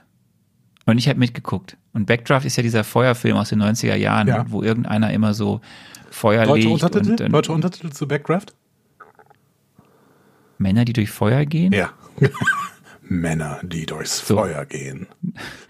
Und es ist ja so irgendwie, wenn man die Tür aufmacht oder so, dann, dann kommt Luft und dann explodiert alles. Genau. Und ich habe dann, es war nicht gut. Also man sollte wirklich manche Filme nicht gucken, wenn man zu jung ist noch. Und ich habe dann wirklich nicht Türen öffnen können, weil ich immer Angst hatte, gleich fliegt das Haus in die Luft. Das war mein, das ist, Kurt Russell ist schuld, also dass ich zwei Wochen lang immer in meinem Zimmer saß und nicht rauskam. Aber man muss natürlich auch dazu sagen, äh, Kurt Russell ist, glaube ich, die Klapperschlange. Ne? Also das ist, äh, glaube ich, seine bekannteste Rolle irgendwie Anfang der 80er oder so gewesen. Ne? Ähm, Ich weiß nicht, was, was noch so für bekannte Rollen dabei waren irgendwie. Ich meine, den kennt man Der halt. war, bei, der war hier bei Overboard, ein Goldfill fällt, fällt ins Wasser in den 80er Jahren. Der hat Stargate gemacht. Der Star- Stargate hat er der gemacht, Anfang der Stargate-Mensch. 90er. Ähm, Und dann ist er wieder in den Zehner rausgekommen. Hateful Eight, Fast and Furious, Franchise ist er mit Großdrick im Geschäft, hat bei Deepwater, Deepwater Horizon äh, irgendwie so einen knorrigen äh, Typen auf der Bohrplattform gespielt. Ähm, also der, der ist auch jetzt wieder voll im Geschäft seit, seit irgendwie 2010. Ja. Ich gönn's ihm irgendwie. Ich, ich äh, sehe ihn gerne. Und ist, glaube ich, auch ewig schon mit Goldie Hawn verheiratet, glaube ich, ne? Das weiß ich nicht, aber kannst du es verraten, hast du ihn auch in diesem Film gern gesehen? Ja. Okay. Ich finde, ich finde auch, es war ein gutes Casting. Ähm, ich weiß nicht, ob ich David Hasselhoff lieber gesehen hätte, aber grundsätzlich fand ich Kurt Russell war ein sehr, sehr gutes Casting hier für Ego.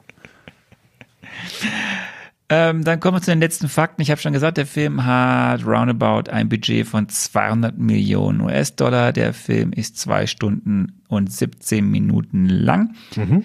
Gedreht wurde äh, von Februar bis Juni 2016 in allen 18 Soundstages des Pinewood Studios in Atlanta. Mhm. Ähm, und es gab noch ein paar reale, re, reale, reale Shots an Orten in Georgia, Missouri und Oregon. Ähm, zwei Fun Facts.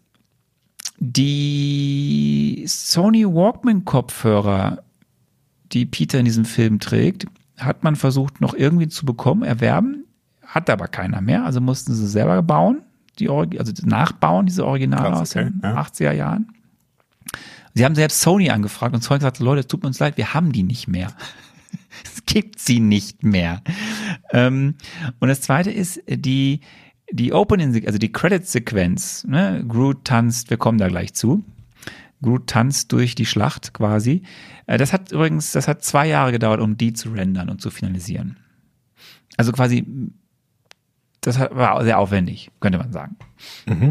Ich, ja, ich habe von sowas gar keine Ahnung, was daran so jetzt so aufwendig gewesen sein könnte irgendwie. Sah für mich aus, als hätten die in ein, einfach äh, in einer großen, in einem großen Greenscreen-Raum sich immer hin und her geschmissen irgendwie. Aber ähm, gut, ich habe halt auch keine Ahnung. Ist egal. Äh, Platz 7 der Box Office Charts weltweit. Einspielergebnis 864 Millionen US-Dollar. Leute, ihr seid, ihr habt's geschafft. Wir sind durchs Vorgeplänkel quasi durch. Wir fangen an mit der nicht spoilerfreien Filmbesprechung von Guardians of the Galaxy 2. Und ich habe dich Spoiler direkt gefragt, alert. lieber Andy. Der Film startet mit einer Opening-Sequenz und einer Credit-Sequenz. Und ich wollte von dir wissen, was passiert da? Und äh, ich habe Folgendes gesagt. In der Opening-Sequenz sehen wir den Besuch des Lichtwesens, des Vaters von Peter Jason Quill auf der Erde und quasi eine Art Zeugungsgeschichte von Peter Jason Quill. Bei den Credits läuft Sex zwischen dem Lichtwesen und der Mutter von Peter Jason Quill. Überwältigender Space Light Sex. Wie ein LSD-Trip zu Rockmusik. Der Film ist ab zwölf. Ja, gut. Äh, trotzdem hätte ich äh, das lieber gesehen, als das, was ich jetzt hier im Endeffekt gesehen habe. Aber das war natürlich trotzdem eine tolle äh, Credit-Sequenz. Ähm, aber die Opening-Sequenz habe ich quasi richtig erkannt. Gut, die Zeugung. Du hast äh, ja richtig erkannt. ja. Wenn, du- wenn du, wenn du dann noch den, den richtigen Titel gesagt hättest, Brandy, dann, dann, dann würde ich jetzt quasi hier, da, da würde ich, würde ich feiern, würde ich dich ganz doll feiern. Jetzt feiere ich dich nur so ein bisschen. Aber du hast recht, äh, wir sehen, wie Meredith und äh, Ego äh, durch Missouri cruisen und äh, ja, sich mögen und lieb haben und äh, vor allem sehen wir ein, eine Blume, die später noch wichtig wird. Ja, genau. Und das war's. Man könnte sagen, dass Ego seinen Samen auf verschiedensten äh, Planeten dieser Galaxie verbreitet. Uiuiuiui, richtig. Nicht wahr? Hey. Ja, und dann gehen wir zurück ins Jahr 2014. Was übrigens spannend ist, weil es ja zeigt, wann der Film spielt. Wenn, ne, das heißt ja 34 Jahre später, das heißt, wir sind irgendwie zwei Monate oder drei Monate nach den Ereignissen aus Guardians 1, was wiederum heißt, dass dieser Film ja vor einigen Ereignissen spielt, die wir schon gesehen haben. Ja, ich überlege gerade, ob da irgendwelche kosmischen Ereignisse dabei waren. Ne? Also wir sind 94, ja, äh, 2014, 2014 Avengers 1. ist da aber schon gewesen. Der war, glaube ich, 2012, ne? Ja, genau. Ähm, Also- Was ist denn danach kosmisch noch passiert? Tor 2, ne? Ja. Nee, nee, Tor 2 war auch davor. Zwei, Tor 2 war auch noch davor, okay. Das heißt, kosmisch ist im Prinzip gar nichts anderes passiert äh, dazwischen. Nee, aber wir sind quasi vor den, wir sind trotzdem quasi zeittechnisch noch vor Ereignissen wie Civil War, äh, sogar wie Age of Ultron. Ähm, ist nur interessanter Nebenaspekt, dass Ja. wir da quasi völlig autark sind von dem, was sonst so im MCU drumherum passiert. Ja, und dann erzähl doch mal, was wir da sehen. Wir wir haben, äh, wir sind ähm, quasi äh, auf dem Sovereign-Planeten und man wartet auf ein lustiges Wesen, was irgendwie diese Anolax-Batterien fressen möchte. Äh, und wir sehen unsere Crew. Die Ja. ein bisschen diskutiert. Man muss ja erstmal dazu sagen, ähm, sie warten ja auf das Wesen, das die Macher netterweise auf das Plakat gemacht haben.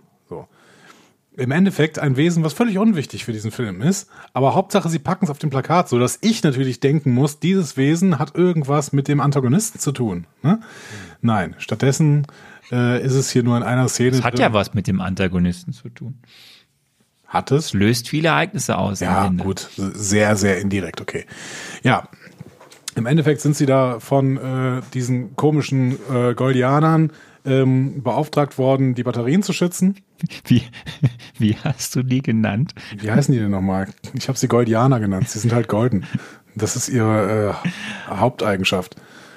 Ähm, wie heißen die nochmal? Sovereign. Die Souveränen. Ah, die, die, die Sovereigns, genau. Äh, von denen sind sie beauftragt worden, so eine ähm, Batterie zu schützen. Machen sie auch. So. Das war's, ja. Das, Das das, war's. das hast du mitgenommen. Das also war's. ich finde ja schon, der Film startet, der Film startet ziemlich gut, so, ja. Also ja, aber man- wir müssen doch jetzt nicht nacherzählen, die- dass der eine in die eine Richtung die- fliegt und die- der andere in die andere die- Richtung, oder? Nein, aber es ist schon ziemlich lustig, äh, wie Groot durch dieses Chaos da einfach so rumtanzt, völlig anteilnahmslos, andere Dinge da tut, Ja, der ist halt äh, immer wieder fast drauf geht. Ähm, ich finde das schon ein ziemlicher, ziemlicher großer Spaß, was da in den ersten fünf Minuten passiert. Und wie sie am Ende natürlich dann äh, das, das Wesen besiegen. Ähm, Gamora hatte die ganze Zeit recht. Gamora sollte nämlich laut Peter Jason Quill, äh, soll sie ja dann irgendwie mit einem äh, mit einer Pistole arbeiten oder sowas. Und sie hatte von Anfang an gesagt, ich habe mein Schwert. Und das Schwert ist am Ende das, was es auch ähm, schafft. So. Auch wenn Drax Auch glaubt, er wenn hat das Drax von innen deckt, gemacht. ja. Richtig, weil von innen ist es nämlich weniger Haut als von außen. Aber gut, ähm, bevor wir zur Frage 2 kommen, ich stelle einfach immer gerne diese Frage, wenn diese Opening-Sachen vorbei sind. Welcher Mut hatte dich dann quasi ergriffen, als du diesen Anfang gesehen Ja, war ganz spaßig. So. Ich habe nicht gedacht, dass es irgendwas mit dem Film zu tun hat. Hatte es aber dann ja tatsächlich dadurch, dass äh, dieser äh, kleine äh, gerissene Waschbär äh, tatsächlich auch sich ein paar Batterien einpackt. Ja. Dann würde ich sagen, bevor wir genau dazu kommen, was denn jetzt weiter passiert, spiel doch mal die äh, Frage 2 ab. ja, und das wird, das wird jetzt interessant. Das wird der interessante Part jetzt hier. Ähm, genau. Du hast mich gefragt, äh, was passiert im ersten und zweiten Akt des Films und warum teilen sich die Guardians of the Galaxy auf? In den ersten beiden Akten sehen wir verschiedene Sachen. Einerseits muss natürlich Peter Jason Quill auf die Suche seines Vaters gehen, denn darum geht es hauptsächlich in diesem Film. Es gibt aber irgendwie noch eine Side-Mission. Zwar eine Side-Mission, die mit irgendeinem Problem in der Galaxis zu tun hat. Und dieses Problem wird wahrscheinlich von Gamora mit ihrer Schwester angegangen, denn die fühlen sich vielleicht auch irgendwo verantwortlich für dieses Problem, weil es vielleicht auch irgendwie mit Thanos zu tun hat.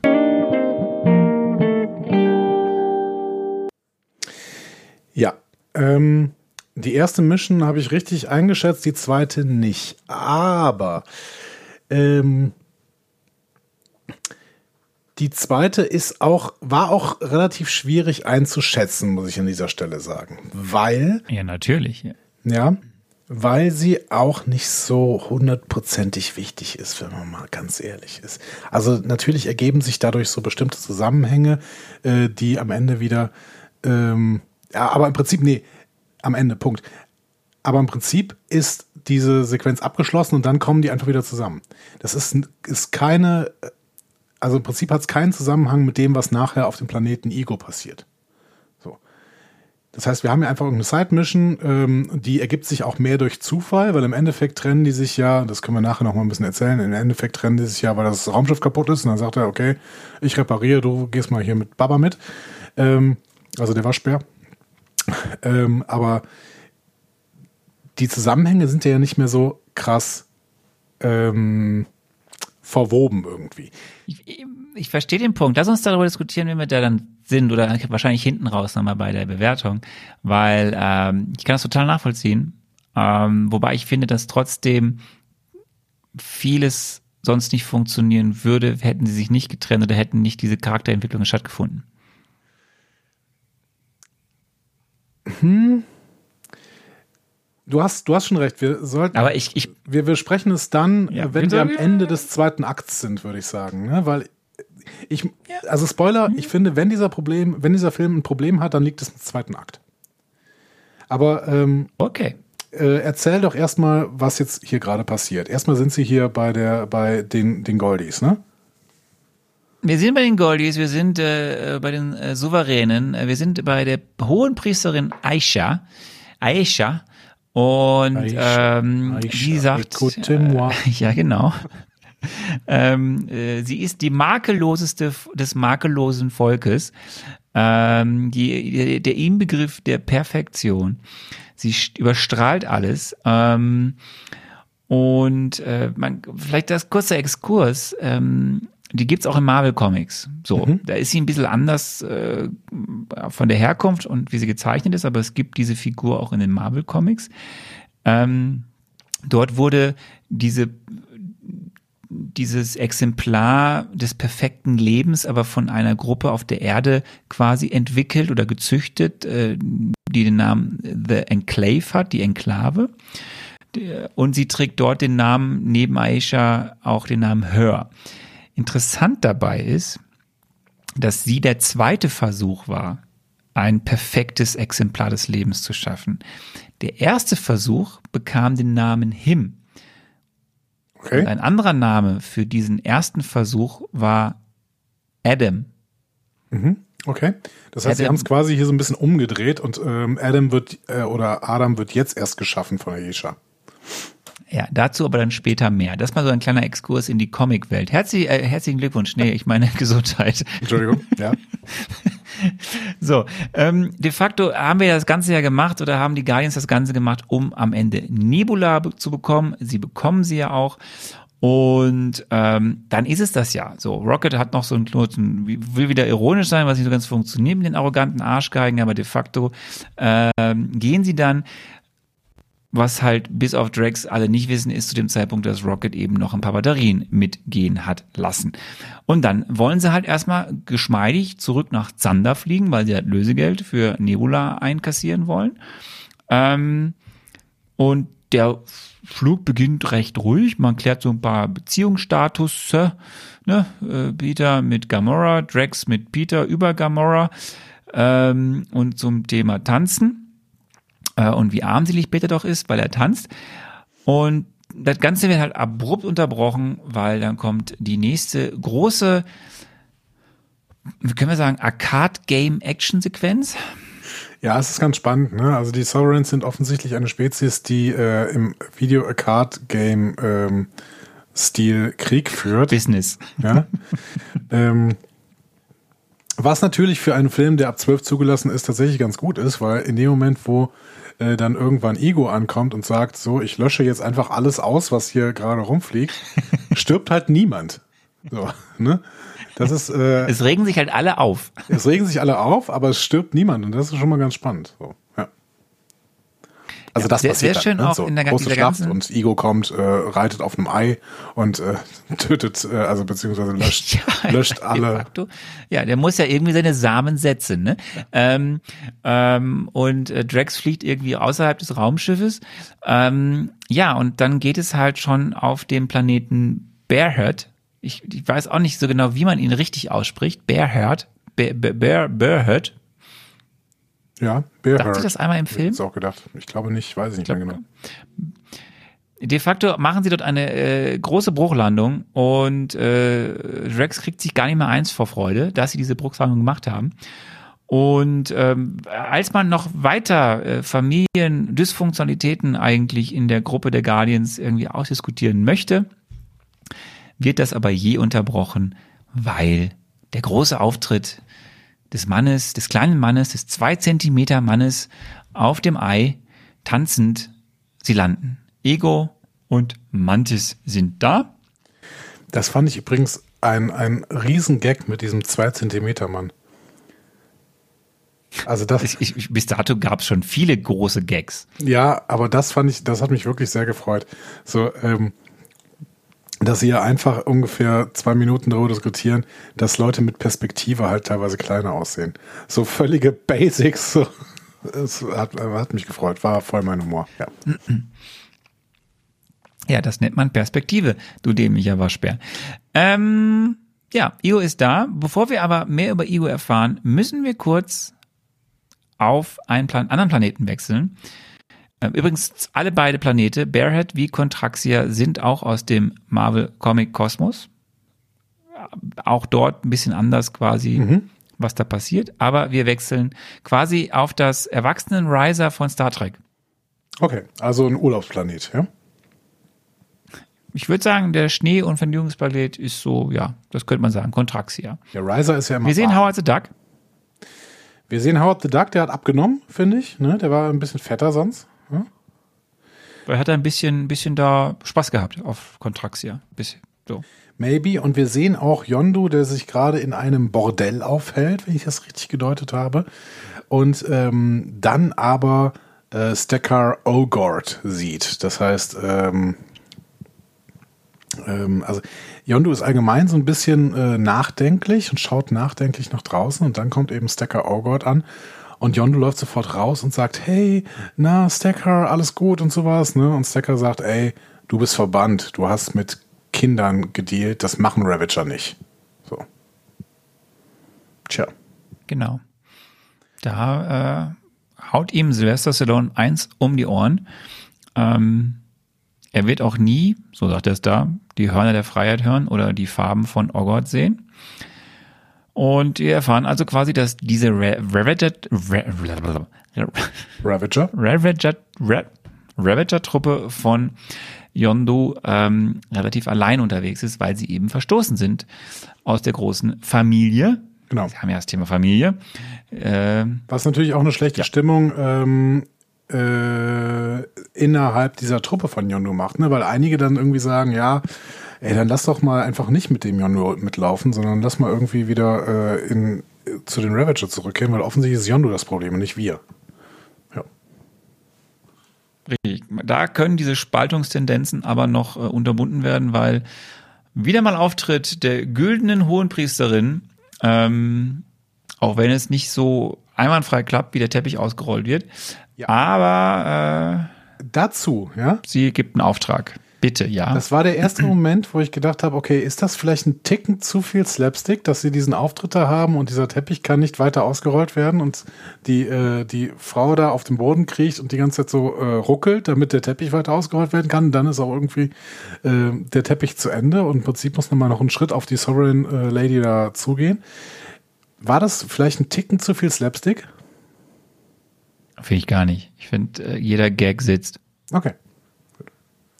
Also vor allem, wenn ich das vergleiche zu Dr. Strange, unserer Diskussion, die wir da hatten. Über diesen Film. Aber ähm, nee, nee, ich fand ich nicht. Ich habe ich hab mich köstlich amüsiert. Es bricht doch dieses, dieses, dieses, äh, es bricht doch vor allem Slapstick. die, die Sovereign, die Souverän geben sich als die Makellosen, alles ist perfekt, alles funktioniert, alles ist bis ins letzte Detail irgendwie durchgeplant. Und es ist doch eine super Bruch der Charakterisierung dieser Figur. Oder dieses Volkes, dass es dann eben da nicht klappt. Ja, mir war das, mir war das an der Stelle tatsächlich ein Ticken zu viel. Ähm, weil ich auch das Gefühl hatte, ähm, ich fände es besser, wenn die Sovereign, äh, also diese, diese Goldhörnchen quasi, ähm, in sich als ähm, Spezies auch wirklich ernst genommen werden. Dass sich, ähm, dass sich unsere Leute über die lustig machen, das ist die eine Sache. Das finde ich voll okay. So. Und das auch, auch derbe und so. Ne? Und dass die, dass die hinter den Brücken veralbern und sowas, kein Problem. Aber dass die Spezies selber dann irgendwie in ihrer Darstellung lächerlich gemacht wird, das ähm, finde ich ein Metakommentar über die Spezies, den ich, glaube ich, an dieser Stelle nicht gebraucht hätte. Ja. Den finde ich super passend, weil er halt zeigt, wie absurd es ist, diese, diese, diese Überheblichkeit in den Tag zu legen und dieser Perfektionismus, der eben nicht so funktioniert. Mhm. Aber fändest du das nicht cool, wenn es wirklich eine Spezies gibt, die so perfektionistisch aufgebaut wird, weil im, Endeffekt muss man sich ja fragen, wenn die noch nicht mal einen Teppich äh, ausrollen können, wie haben die es dann überhaupt dazu gebracht, äh, so mächtig zu sein? Können ja einen Teppich ausrollen, es hat halt an einer Stelle gehakt. Mhm. Na gut. Also es ist jetzt auch nicht total tragisch, aber mir vielleicht, war mir vielleicht an der Stelle schon ein Ticken zu viel. Ich merke schon, es, es wird noch spannend hinten raus. Ja, ähm, nicht, wir sind zurück auf, auf Bearhead. Mhm. Ähm, Ego erzählt ein bisschen von sich und über Peter. Äh, oder besser gesagt, Peter erzählt ein bisschen äh, oder ist, auf, ist genervt, dass er halt von Yondo irgendwie behalten wurde und Ego äh, ihn irgendwie allein gelassen hat. Ähm, Drugs denkt immer noch, Yondo wäre Peters Vater. Ähm, also Igor erzählt vor allem ein bisschen, dass eigentlich ja er der Vater ist von äh, Peter. Das wird aber ab, auch hier wieder abrupt unterbrochen, weil er muss schiffen. Mhm. Ähm, und es passieren dann so ein paar andere Dinge. Äh, ne? Drugs nimmt zum ersten Mal, oder Mantis nimmt zum ersten Mal Kontakt zu Drax auf. Peter und Gamora tauschen sich ein bisschen aus über äh, Zavo Dasseldorf und äh, wie das denn so ist mit dem Vater, den er doch jetzt irgendwie hier gefunden hat. Und im Endeffekt führt das diese Nacht dazu, dass man sich aufteilt. Es gibt dann die Truppe rund um Rocket, also Rocket, Groot und Nebula, die auf dem Schiff bleiben und äh, es reparieren sollen. Rocket ist ja eh äh, irgendwie gerade nicht gut auf Peter zu sprechen und Peter nicht gut auf Rocket.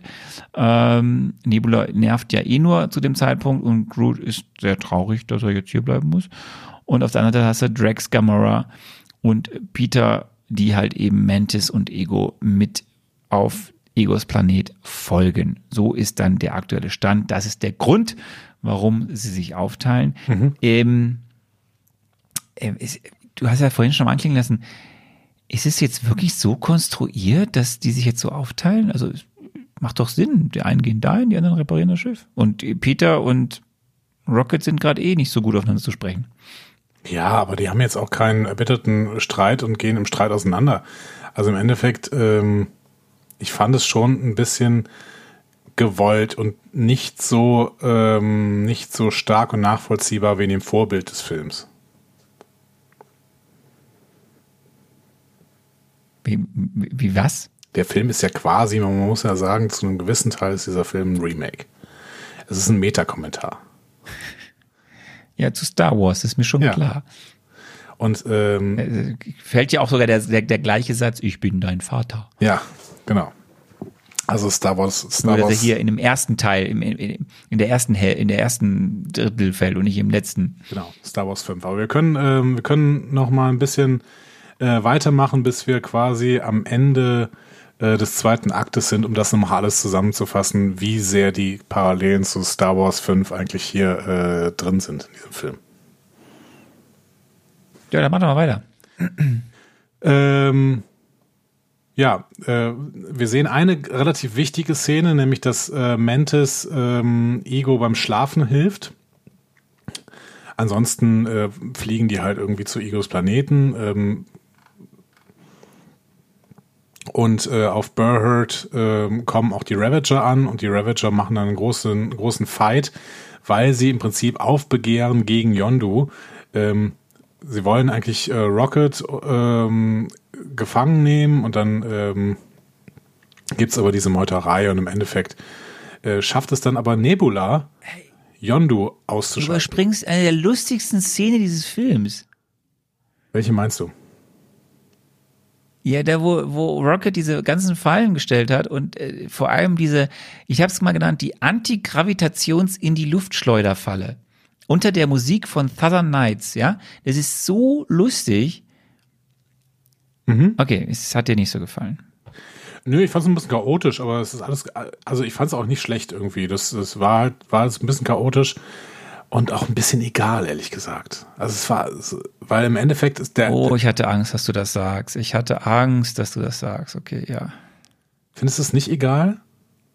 Also es ist ganz witzig, so, es wird gibt- schön anzusehen, aber es ist schon Es ist, warum, warum, warum ist es egal? Die haben, die, die Revenger, Yondus Truppe, hat einen Auftrag bekommen, dass sie diese Batterien, Schrägstrich, die Guardians fangen soll. So, jetzt wissen sie, dass dieses Schiff da auf dem Planeten ist, also fangen sie die, die da sind, weil sie wissen zu dem Zeitpunkt ja noch nicht, wo die anderen sind. Ähm, und das tun sie. Rocket rechnet damit, macht Fallen. So, und was heißt denn egal? Die- Ja, der Outcome ist ja trotzdem, dass sie festgenommen werden. Logisch. Ja, klar ist das logisch. Ja, aber, ist doch, aber die ja, Szenen sind ja, deswegen ist doch- ein bisschen egal, weil, weil im Endeffekt, sie werden am Ende festgenommen, so. Dann ist, äh, ja, also, nochmal, Wieso du, du erfährst, wer es nochmal für ein genialer Typ dieser Waschbär ist, was er alles so kann. ja. Du erfährst, dass Nebula trotzdem irgendwie ihre eigene Agenda verfolgt, was ja klar ist. Habe ich, habe ich alles Und vorher nicht Groot ist halt gewusst. Groot. Ja, aber es vertieft noch mal ein bisschen und Ja, das zeigt das alles nochmal. Das ist Erinnerung, alles, um was es da gut. nicht geht. Das zeigt das alles nochmal, ja. Es Und es ist lustig. ja, absolut. Habe ich, habe ich auch gesagt. Ich widerspreche dir gar nicht. Es ist halt nur ein bisschen egal. Okay.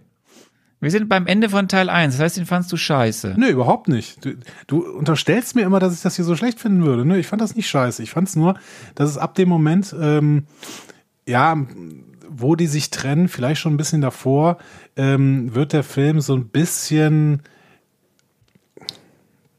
Er, er verliert einiges an Gravitas und das sieht man dann daran, dass das, was auf dem Planeten selber passiert, auf Ego, und dazu kommen wir ja jetzt gleich, ähm, dass das sich irgendwie sehr in die Länge zieht und zwar künstlich. Weil im Endeffekt, äh, warum, warum dauert es so lange, bis es da auf dem Planeten eskaliert? Das hat eigentlich keinerlei Grund.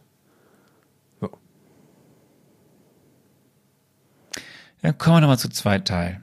Zum zweiten Teil. Wir sind in der getrennten Familienphase. Wir haben jetzt, wir haben den Planeten Ego, wir äh, sehen den Planeten Ego, wir fliegen ein bisschen drüber, ähm, alle sind beeindruckt, außer Mantis, die Sieht schaut auch, sieht betrübt. auch hammergut aus. Ähm, es sieht hammergut aus alles äh, und wir erfahren halt hier, Ego ist ein Celestial.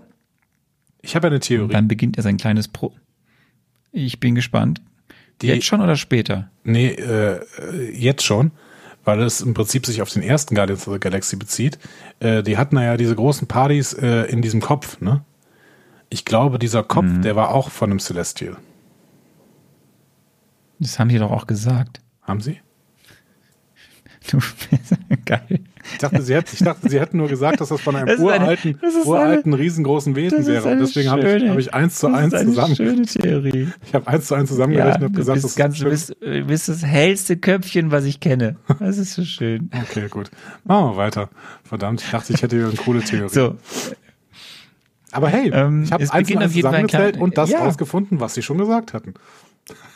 ja, ja, ja, ja. Wir erfahren, dass Ego äh, durchs All geschwebt ist, als Hirnmasse, Mhm. hat sich dann als Planet weiterentwickelt, hat dann, wir erfahren auch, dass er einen Penis hat, dank Drax. Ja. Einen guten anscheinend, Hat er einen guten Penis. gemacht. So. und dass er das Leben suchte, wie er sagt, und hat zum Beispiel auch Meredith gefunden, die Liebe gegeben und Liebe gefunden und überhaupt. Und äh, Peter ist dann erstmal wieder kurz sauer, wenn du ihr doch die geliebt hast, warum hast du sie dann verlassen? Cut, das ist der erste äh, Teil auf dem Planeten Ego. Und wir springen wir ja immer hin und her zwischen Ego und dem Ravager-Schiff, äh, wo eine Mordstimmung ist, Hast du den Wortwitz? Mordstimmung? Mhm. Mordstimmung? Mord, ne? Verstehst du? Ja, Mordstimmung. Ähm, Taserface äh, findet, dass er jetzt mit seinen Schergen ähm, alle, die nicht auf seiner Seite stehen, äh, durch die Luftschleuse rausschießt. Ähm, ja, die Hälfte ist also jetzt tot. Jondo muss bekommt- zuschauen. Da bekommt übrigens und meine, meine, Ja, ähm, meine neue Lieblingsfigur, also neue Lieblingsfigur von den Figuren, die neu eingeführt werden, bekommt hier sehr, sehr viel Screentime, nämlich äh, Cracklin. Ja, Cracklin ist toll. Cracklin ist super. Cracklin ist wirklich super. Vor allen Dingen dieses erste Gespräch mit Nebula, ähm, als er sie fragt, ja, und was machst du jetzt mit deinem Anteil? Ne? Und sie äh, hält dann irgendwie auch so ein kleines Pro-Seminar und erzählt so, ja, und dann, äh, hm, hm, hm, und am Ende töte ich Thanos.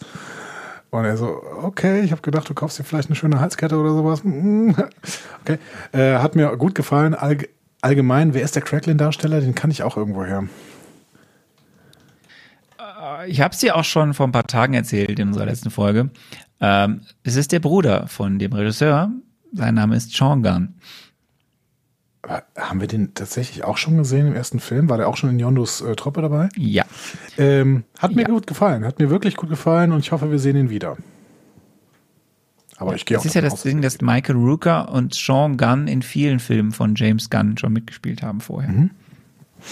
Also. Ja. Michael Rooker ist ja der Yondo-Darsteller. Rest in Power, Michael Ähm, Rooker. auf jeden Fall Also, sehen wir halt, äh, ja, Yondo, sehen wir halt, äh, du hast es ja gesagt, äh, und wir sehen halt, dass die da alle aus, dem, der Luftschleuse rausfliegen und äh, Taserface wird nochmal sich kurz lustig gemacht über seinen blöden Namen. Wir gehen zurück Kurz- auf den Planeten Ego. Wir springen jetzt halt. Wir gehen kurz auf, zurück auf den Planeten Ego. Wir springen. Ja, es ist, wir müssen jetzt ein bisschen tiefer eintauchen. Erstmal müssen wir jetzt hier feststellen, dass Ego Quill klar macht, er ist halt auch in einer gewissen Weise göttlich, weil er ja von ihm abstand. Und Ego entfesselt Peters Kräfte. Und was macht er? Er formt einen Energieball. Und dann spielen sie ein bisschen Ball. Das zweite ist, wir tauchen tiefer ein in die Relationship zwischen Drax und Mantis. Ähm, was wirklich, da finde ich, funktioniert eigentlich jede Szene bei den beiden. Also auch wie, wie Drax halt eigentlich sie ja immer wieder verarscht, aber eigentlich ja doch sehr mag. Ähm, und dann äh, kommt aber Gamora dazu und es gibt einen kleinen Walk über diesen Planeten. Und äh, es gibt einen sehr wichtigen Satz, der ja schon etwas vielleicht andeutet, was bis zu diesem Zeitpunkt vielleicht noch nicht klar war, nämlich ähm, warum sollte jemand anders auf diesem Planeten leben? Äh, sie ist ja quasi ein Floh mit Zweck, deswegen ist sie dabei ja. Genau. und sonst keiner. Und jetzt finde ich, ist passend der Zeitpunkt, um dass du mal die Frage 3 abspielt. Wer sind eigentlich die Antagonisten? Ja, echt? Gut. Okay. Hätte ich jetzt noch gar nicht gedacht, aber gut, spielen wir die mal ab. Die Antagonisten des Films sind einerseits Peter Jason Quills Vater, das Lichtwesen, und auf der anderen Seite irgendeine Kreatur, die mit Thanos in Verbindung gebracht wird, später aber nicht mehr zu Thanos gehört, sondern am Ende in der Zusammenführung tatsächlich mit dem Lichtwesen verbunden werden kann. Es geht um Machthunger in der Galaxis. Die wollen gerne Macht haben, die Galaxis kontrollieren. Viele wollen ja einfach zerstören. Ich, hier, die wollen kontrollieren.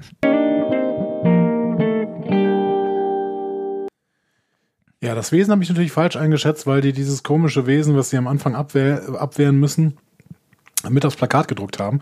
Aber ansonsten habe ich natürlich richtig eingeschätzt, dass der Antagonist hier Ego, nämlich Peter Jason Quills Vater ist. Und dass er einen gewissen? Also- Machthunger hat. Das ist, wobei, das muss mir noch mal genauer erklären. Was will er denn jetzt eigentlich, indem er den Samen auf allen möglichen Planeten pflanzt? Was möchte er damit? Ja, da kommen wir ja später zu. Ich habe diese Frage extra hier aufploppen lassen, weil ich ja vorher mit dir über was anderes reden will. Du hast diesen Film ja bis hier schon gesehen. Und ähm, Ich habe den sogar ganz gesehen. wir- ich habe ja bewusst, ich habe ja, ja, zum Glück, ich habe ja, es gäbe ja bewusst die Frage gestellt, wer sind die Antagonisten, weil in der Logik des Films, in der Art und Weise, wie die Storytelling ist, wird ja erstmal, werden ja erstmal die Güldenen, die Souveränen, ne, Aisha, er wird ja erstmal als erste Antagonistin aufgebaut. Ja. So, die irgendwie mächtig sauer ist und hinter den her rennt.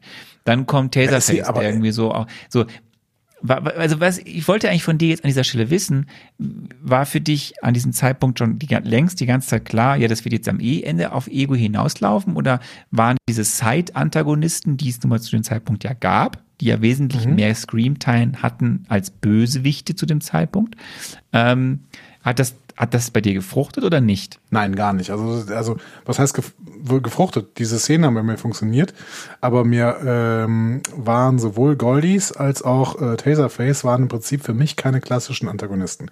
Ähm, die, die Souveränen, ne, die Goldlöckchen, äh, waren deswegen keine Antagonisten, weil sie einen nachvollziehbaren Grund hatten, die Guardians of the Galaxy zu jagen und ähm, im Endeffekt äh, ja nicht als. Ist das ein Hindernis, ein Antagonist zu sein dann?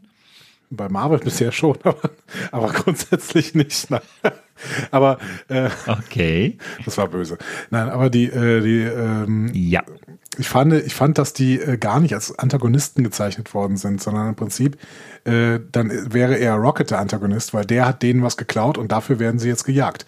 Also im Endeffekt äh, wird diese Spezies meiner Meinung nach nicht als böse gezeichnet, sondern die wird als ähm, ja, als eine ganz normale Spezies, die nachvollziehbar handelt, äh, gezeichnet. Und äh, für mich dann eben, vielleicht, vielleicht äh, muss man Rocket dann auch extrem als Protagonisten bezeichnen, um dann irgendwie äh, die, die Goldies als, als äh, Antagonisten zu zeichnen. Dementsprechend finde ich nicht, dass sie Antagonisten sind. Die Ravager, warum finde ich, dass die Ravager keine Antagonisten sind? Ähm, ich rede ja nicht von den Ravager, ich rede ja von Taserface. Ja, Taserface ist natürlich ein Antagonist, aber den nehme ich ja nicht besonders ernst. Das war ja äh, relativ klar. Und er hatte zwar ein bisschen Screentime, aber es war auch relativ klar, dass der innerhalb dieses kleinen Sidequests auch wieder stirbt. Also der, der hatte ja von Anfang an keine Chance. Das, das, ja, das ist, der war ein bisschen äh, wie, um mal wieder an Star Wars äh, zu denken, wie hieß, wie hieß dieser große, äh, fette Typ, der zwischendurch mal ähm, Han Solo gefangen nimmt. Ich bin bei Star Babagam? Wars. Was weiß ich. Ich bin bei Star Wars nicht mehr so richtig drauf äh, drin. Ja, ja keine, Ahnung. Nicht. keine Ahnung. Halt irgendwie so, so, so ein kleiner Bösewicht, den man auf dem Weg mal trifft und den, äh, der da halt irgendwie äh, kurz sein Ding macht, aber den man auch relativ schnell besiegen kann. Also es ist so eine Sidequest halt irgendwie. Ja. Okay. Wir reden dann gleich ja noch ausführlich über Ego mhm. und dass er dann der wirkliche Bösewicht ist. Ähm, ich wollte es nur hier schon mal stellen, weil es ist einfach so. Es werden ja diverse Stränge, du hast es ja gesagt, aber es werden ja diverse Stränge mit Side-Aspekten, mit Side-Bösewichten aufgebaut, die am Ende ja gerade bei den Güldenen ja mal eine Rolle spielen. Taserface mhm. wird ja gleich sterben, weil wir sind ja jetzt auf dem Ravager-Schiff wieder und ähm, eine auch wieder sehr, sehr, sehr, sehr schöne Szene beginnt ja quasi jetzt. Ähm, die sind zwar im Knast, Yondo und äh, und äh, Rocket und es beginnt ja hier quasi so ein bisschen die Beziehung von den beiden sich weiter auszuarbeiten. Aber viel lustiger oder spannender ist ja quasi jetzt, was passiert, in dem ähm, ach so, es gibt ja diesen diesen tolles, du bist ein professionelles Arschloch, und das finde ich sehr schön, wie Yondo das zu Rocket sagt. Ähm, aber dann geht es ja darum, dass Groot die Finne äh, von äh, Yondu, dass Groot diese Finne irgendwie aus dem Captains Quartier oder aus diesem Schlaflager holen soll. Und dann bringt er ja alles, nur nicht die Finne. Ja. Die Unterhosen, Oloni, Tierchen, ein Auge, endlich hat Rocket sein Auge, äh, ein Tisch. Ja. Sehr schön auch den dicken C von irgendjemandem. Woher auch immer, ja. Und äh, ähm, am Ende eben dann schafft er es dann doch, die Finne zu bringen mit Cracklin. Und wir kommen zu einer weiteren, wie ich finde, ja sehr, sehr, sehr, sehr gelungenen und schönen Szene, nämlich Yondu, Groot, Cracklin und Rocket erobern das Schiff zurück und ja. zerstören es dann auch. Sah wieder unglaublich gut aus. Jo. Genau. Mehr hast du nicht dazu zu sagen. Nö, also ich mag das ja auch, vor allen Dingen, wenn Yondo eben äh, sein, sein äh, Pfeif-Pfeil da einsetzt. Äh, und das kann er jetzt noch besser mit äh, dieser neuen Finne, ne, mit der Prototyp-Finne. Ich habe die ganze Zeit gedacht, okay, ähm, dadurch, dass sie sagen, das ist ein Prototyp, vielleicht äh, kann die irgendwas noch nicht oder vielleicht geht da irgendwas irgendwie nachher noch was schief.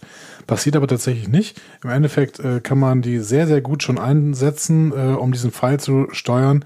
Ähm, wobei ich das auch noch nicht ganz verstanden habe tatsächlich.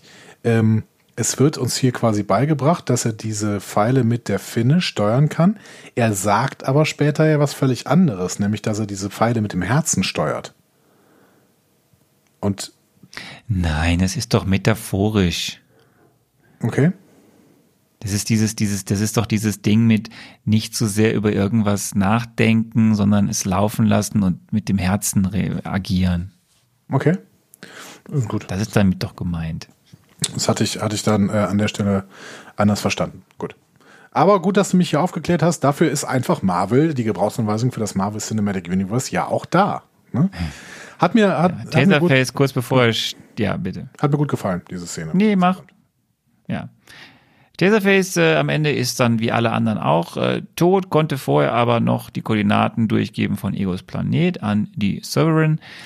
Und dann macht sich die Vierer-Gang in dem abgekapselten Raumschiff auf den Weg und muss nur geschmeidige 700 Sprünge durchschalten, bis sie bei Egos Planet sind. Das führt A zu interessanten Gesichts- und Körperverzerrungen und B sehen wir zum Beispiel äh, einen Planeten, auf den zwei Steinmonster kämpfen. Ich erwähne das nur kurz, weil wir haben diese Steinmonster schon gesehen in Thor the Dark World. Und wir werden diese Steinmonster oder mindestens einen davon nochmal sehen in einem anderen Film, den wir bald besprechen werden. Aha, haben wir die nicht auch in Tor 1 sogar schon mal gesehen? Da haben wir doch eines dieser Ich bin Steinmonster gar nicht sicher, ob es gesehen, in. Ja, wir haben, wir haben ihn in Tor 1 oder in Tor 2 gesehen. Ich meine, in Tor 1 haben wir eins gesehen und in Tor 2 haben wir mehrere schon gesehen. Aber Okay, ähm, auf jeden Fall, äh, diese Steinmonster, die wirst du, äh, die, die, du wirst doch bald eins sehen. Jetzt sind wir am Ende von Akt 2. Darf ich jetzt nochmal so ein. Wir sind erstmal am Planeten Ego. Ja, aber das ist ja das Ende von Akt 2 jetzt, oder? Jetzt kommt langsam wieder die zusammen. Wieso? Wir, okay. Okay, okay. Ich würd jetzt kommen nämlich- erstmal hier, ne? Gerne mal ähm, dieses Fazit ziehen, was uns zu Star Trek 5 führt. So. Äh, Star, Star Wars 5. Zu Star Oh Trek Gott, 5? Oh Gott, oh Gott, oh Okay. Gott. Das hat keiner gehört. Hier geht aber wild her alles. Ja. Ich finde, dieser Film triggert ja alles, was es in den 80ern zu lieben gab, ne, inklusive der Musik, inklusive allem, was im Prinzip, was, was du in den 80ern äh, magst. Und deswegen weiß James Gunn natürlich auch, was er hier tut. Der nutzt diese Star Wars Formel für Ensemble, Ensemble Sequels, habe ich sie mal genannt. Ne? Ähm, denn Star Wars 5 war das erste große Ensemble-Sequel. Sequel. Und ähm, dann hat er sich einfach die Formel genommen und hat diesen Film quasi nochmal so ein bisschen in seiner Welt nachgedreht. Ne? Wie in Episode 5 werden die Helden getrennt, wie in Episode 5 kommen sie dann im Höhepunkt wieder zusammen. Und dann ist es dann natürlich nur logisch, das werden wir gleich noch erzählen, dass der Film in einem großen Kampf zwischen Vater und Sohn, der mittlerweile neue Kräfte erlernt hat, ne? nur nicht von Yoda, äh, dass der Film quasi in so einem, in so einem Kampf endet. Tatsächlich macht für mich aber Guardians das etwas schlechter als Empire Strikes Back. Äh, Strikes Back. Denn einerseits ähm, fühlt es sich in Empire Strikes Back nicht ganz so willkürlich an, dass sich die Gruppe trennt. Das hatten wir eben schon. Hier ist es irgendwie so, okay, wir fliegen schon mal los, kommt ihr doch später nach. Ähm, und zweitens ist es schlau, dass nach den Abenteuern, die, die Han und Leia auf der Reise erleben, sie zuerst bei Vader ankommen und Luke erst später. In Guardians wirkt die Zeit, die Ego und, und Peter auf dem Planet da verbringen, für mich etwas lang. Und es wirkt dann willkürlich, warum es so lang dauert, bis alles eskaliert. Finde ich. Du, du wirst da wahrscheinlich da gleich dagegen halten. Ähm, ich glaube aber, dass der Film diese Probleme und James Gunn ist ja schlau und äh, James Gunn ist ein super Filmemacher. Ich glaube, dass der Film diese Probleme im zweiten Akt selbst bemerkt hat. Und das sehe ich an dieser Sequenz, äh, in der Yondu, Rocket und Cracklin nach Ego äh, reisen. Rocket erfährt, ja, der durchschnittliche humanoide Körper kann nur 50 Sprünge aushalten und äh, Rocket fragt sich dann, wie viele Sprünge notwendig sein werden, um den gesamten narrativen Bereich abzudecken, der sich von der Haupthandlung noch trennt. Entschuldigung, das war äh, wieder die kleine, kleine Übertragung. Und dann Oh. die, die, die Lösung sind 270. Und dann sehen wir diese erweiterte Montage, die im Endeffekt aber auch zeigt, wie isoliert die Handlung rund um Rocket und Yondu und, ähm, und Cracklin vom gesamten Großteil der Resthandlung war. ich, ich schon wieder dagegen. Ja, diese ganze Handlung um, um, um, also wir sind ja schon wieder im Fazit, das stimmt ja nicht, weil, weil du, du, du bist schon wieder ein bisschen zu schnell. De, de facto, Ich rede nur was über du sagst, ist auf, auf Planeten. Nein, du, sagst, äh, dieser zweite Teil dauert auf dem Planeten Ego zu lang.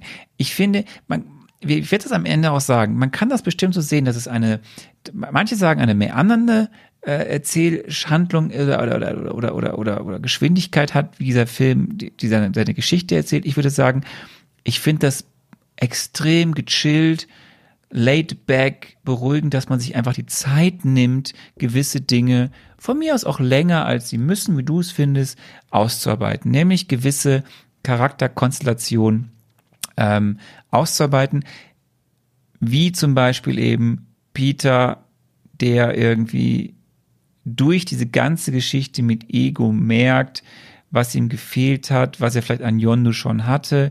Yondo, der mit diese ganze Geschichte mit Rocket oder die beiden sich ja quasi therapeutisch behandeln, was sie endlich mal sich eingestehen, warum sie so sind, wie sie sind, was sie für Fehler gemacht haben, was sie nicht für Fehler gemacht haben. Neue Paare sich bilden, wie Drax und Mantis äh, Gamora, die in der einen Richtung sich eingestehen muss, was sie für Peter für Gefühle hat, in der anderen Richtung ihr ihre kleine Geschwister-Fight, Badass-Momente ausleben muss und wir einfach mehr erfahren, wie Thanos die beiden. Das sind ja alles Sachen, die erzählt werden. Jetzt kann man sagen, das ist zu viel, weil das ist ja das, was alles passiert jetzt in, in, in diesem zweiten Teil noch, jetzt am Ende, was du jetzt eigentlich übersprungen hast auf dem Planeten Ego. Du hast die Story rund um Peter Gamora, du hast die Story rund um Peter äh, und, und Ego.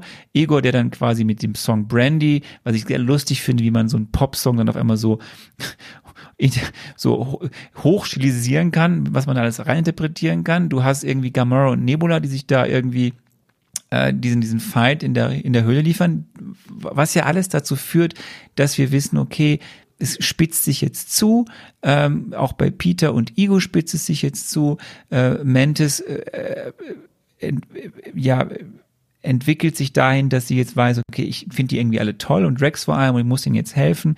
So, und parallel dazu hast du eben diese Ravager-Geschichte, die da eigentlich nur dazu dient, diesen, diesen coolen Charakter, der unfassbar gut von Michael Rooker gespielt ist, Yondo eine Tiefe zu geben, die wichtig ist, weil am Ende das ja auch das Thema Familie wieder aufnimmt, weil ja klar wird, okay, he is the real Vater von äh, Peter und nicht eben Ego. Und so, du, man kann das jetzt alles so beschreiben, wie du es beschreibst, was da im zweiten Teil passiert, dass es so lang dauert, dass das irgendwie hätte vielleicht auch äh, besser ineinander verzahnt sein können, dass man es vielleicht etwas anders gestaltet hätte können. Ich finde, das, was das, das erreichen möchte, auf der einen Seite die Charakter weiter auszuarbeiten, die Konstellation klar zu machen, dieses große Thema von Alleinsein, Familie sein, sich wiederfinden, irgendwie auszuarbeiten, das funktioniert für mich und ich gucke dem gerne zu. Uh, und das Ganze eben gepaart mit sehr, sehr, sehr vielen guten Gags, wo ich sehr, sehr, sehr gelacht habe. So, um hier mal jetzt dagegen zu halten, wie ich das Fazit an dieser Stelle beim zweiten Teil sehe. Ja, ja, ich stimme, ich stimme dir größtenteils ja auch zu. Ich finde, ähm, dass der, dass der Film zwar da Probleme hat, aber es ist natürlich auch eine, keine, keine Katastrophe oder sowas. Ne? Ich finde, dass der ähm, Film ja, in der Mitte wird es ein bisschen breich, wird es ein bisschen, ähm, wird es ein bisschen mit ein paar Längen versehen. Ja. Ich glaube, und ich glaube, das liegt vor allen Dingen daran, dass die Story dann doch relativ, vielleicht drücken wir es nicht so, ähm, nicht so ähm, radikal aus, wie ich es eben ausgedrückt habe, sondern ähm, die Story ist doch relativ stark abgelöst im Endeffekt. Also die Story rund um äh, äh, die Ravagers ist relativ stark abgelöst von dem, ähm, was auf dem Planeten Ego passiert. Du hast aber natürlich recht, dass äh, dieses Grundthema Familie, beziehungsweise vor allen Dingen die Vater-Sohn-Beziehungen auch da reinspielen. Ne? Auch in den zweiten Akt bei den Ravagers, der spielen die auch rein. Nur das ist halt so eine Metaebene. Die eigentliche Handlung hat halt nichts damit zu tun. Ne? Also die eigentliche Handlung jetzt wirklich für den Planeten. Deswegen, Ja, aber jetzt ist ja die Definition, was ist die eigentliche Handlung? Äh, Figurenentwicklung ist ja etwas, was auch Teil der Handlung ist. So und wenn irgendwie sich Rocket durch die Spiegelung durch Yondo und umgekehrt sich beide weiterentwickeln, entwickeln, ist es ja Teil der Handlung. Aber wir können ja mal weitermachen, weil wir sind ja schon fast irgendwie im großen Fazit, aber es kommen ja noch coole Sachen, würde ich sagen. Aber bevor wir zu den richtig coolen Sachen kommen, kommt deine Lieblingsfrage, weil was du ja so über über den hinweggegangen bist, diese 270 oder was weiß ich, wie viel tausend Sprünge, die sie gemacht haben, führt ja dazu, dass sie auch einmal bei Stan Lee vorbeifliegen. Ich glaube, es sind 207. Und jetzt spielen wir mal äh, meine Antwort auf den Stan Lee Cameo ab. Stan Lee spielt einen Händler auf einer der Welten, auf denen Peter Jason Quill irgendwann landet, um nach seinem Vater zu suchen. Mhm. Man kann erstmal dazu sagen, dass ich natürlich die Einschätzung gehabt habe, dass Peter Jason Quill nach seinem Vater suchen muss, wohingegen Peter Jason Quills Vater eigentlich ihn gefunden hat. Das äh, hatte ich natürlich grundsätzlich ein bisschen falsch eingeschätzt. Ähm, nee, er spielt tatsächlich eine Rolle, die, glaube ich, fast die wichtigste ist, die ich bis jetzt von, ähm, von Stan Lee gesehen habe. Weil ich habe das Gefühl, ich habe die schon mal gesehen, diese, diese Typen, die da auf ihn aufpassen. Also da sitzt, der sitzt halt irgendwo im All auf so einem Felsen und da stehen zwei Typen neben dem. Und ich glaube, ich habe diese Typen schon mal gesehen. Drei. Oder drei. Ich äh, überlege, ob das bei Thanos war. Da waren ja auch so ein paar Typen, die neben ihm standen. Oder ob ich die irgendwo anders gesehen habe. Ich habe auch irgendwie das Gefühl, dass die was mit What If zu tun haben. Aber ich bin mir nicht ganz sicher, weil ich so ein What If-Plakat gesehen habe, wo die auch drauf sind, meine ich. Irgendwann mal. Ja, was du da gesehen hast, sind, äh, sind die, du siehst dort äh, diese drei Figuren, die sollen die Watcher darstellen. Die, die alles sehen im Universum, im Multiversum, aber sich nie einmischen. Aber alles sehen. Ähm, und What If ist ja was, was erzählt wird aus der Perspektive eines Watchers. Okay. Das kann ich schon mal erzählen. Ähm, aber hier ist es tatsächlich, glaube ich, komplett losgelöst. Das hat noch, das ist nicht irgendwie connected oder so. Es ist einfach nur wirklich, du hast hier diese Figuren, die auch aus dem Marvel-Comic-Kosmos sind. Du hast diese, diese Seher, diese, diese überzeitlichen, überdimensionalen Wesen, die sich alles anschauen. Und hier wird ja quasi ähm, Stan Lee dargestellt als einer, der für sie arbeitet, weil er guckt sie auch alles an. Ja. Ist, Und erzählt ähm, ihnen dann alles. ist Heimdall ein äh, Hybrid zwischen den Asen und den Watchern? Nicht, dass ich wüsste. Weil Heimdall hat ja auch irgendwelche Kräfte, die die anderen Asen nicht haben, ne? wenn er da sitzt und irgendwie auch das gesamte Universum sehen kann. Aber er ist kein Watcher. Okay, gut. Ja, So, aber de facto, hier fällt nämlich genau nach dieser Szene eine sehr wichtige Szene. Da bin ich wieder im Punkt. Es sind halt so wichtige Charaktermomente, die da gemacht werden. Yondo äh, klatscht Rocket an den Kopf. Du bist genauso wie ich. Du bist verstoßen, du bist verraten, du bist verloren, du bist einer, der deswegen nicht lieben kann, etc. pp. Also, das finde ich schon, das gibt alles dann die Tiefe, die wichtig ist, die auch noch wichtig werden wird, aber da kommen wir alles dann äh, am Ende zu, wenn wir bei der richtigen Bewertung sind. Ja, und de facto geht's jetzt auf dem Planeten Ego langsam so richtig los. Äh, die Guardians, die doch dort sind, äh, form formieren sich quasi. Ego äh, er gibt zu, dass er eigentlich alles sein will. Also er möchte eben nicht irgendwie nur da sein. Er möchte jetzt das ganze Universum äh, beherrschen. Er möchte quasi das Universum sein. Ähm, deswegen musste er auch Meredith töten. Dann gibt's den kleinen, lustigen äh, David Hasselhoff Cameo und dann ballert erstmal äh, Peter ihn weg, was aber nicht so viel bringt. Und dann irgendwann sind auch Yondu und Rocket da.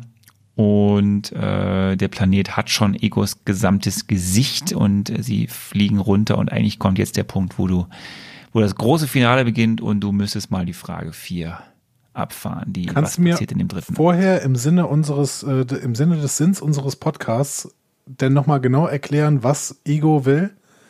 Weil das habe ich wirklich nicht hundertprozentig gecheckt. Ähm, will er das gesamte Universum sein und schafft das nur mit einem zweiteren, äh, zweiten Wesen, was er auch ist. Und deswegen züchtet er die ganze Zeit diese ähm, Wesen und Peter ist der ein, das einzige Wesen, das auch seine Macht quasi haben kann.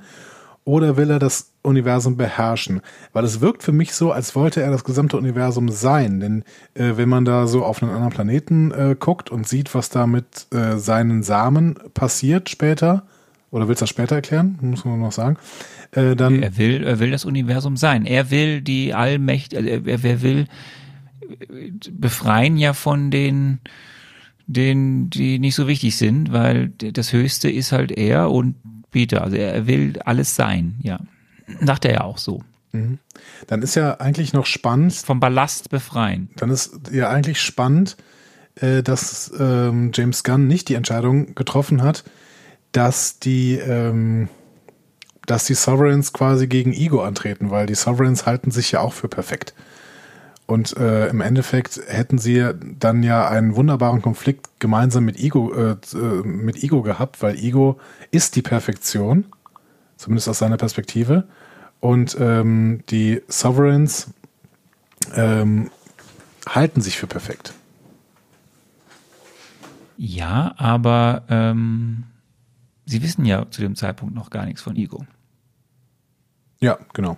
Aber es sind interessante Entscheidungen, dass da, dass darin nicht der finale Konflikt liegt zwischen den Sovereigns und Ego, weil das wäre auch noch spannend gewesen. Es ist halt ein Familienfilm, deswegen ist der Konflikt woanders. Ja, ich finde es ja nur eine interessante Entscheidung, ähm, weil das hätte Potenzial gehabt.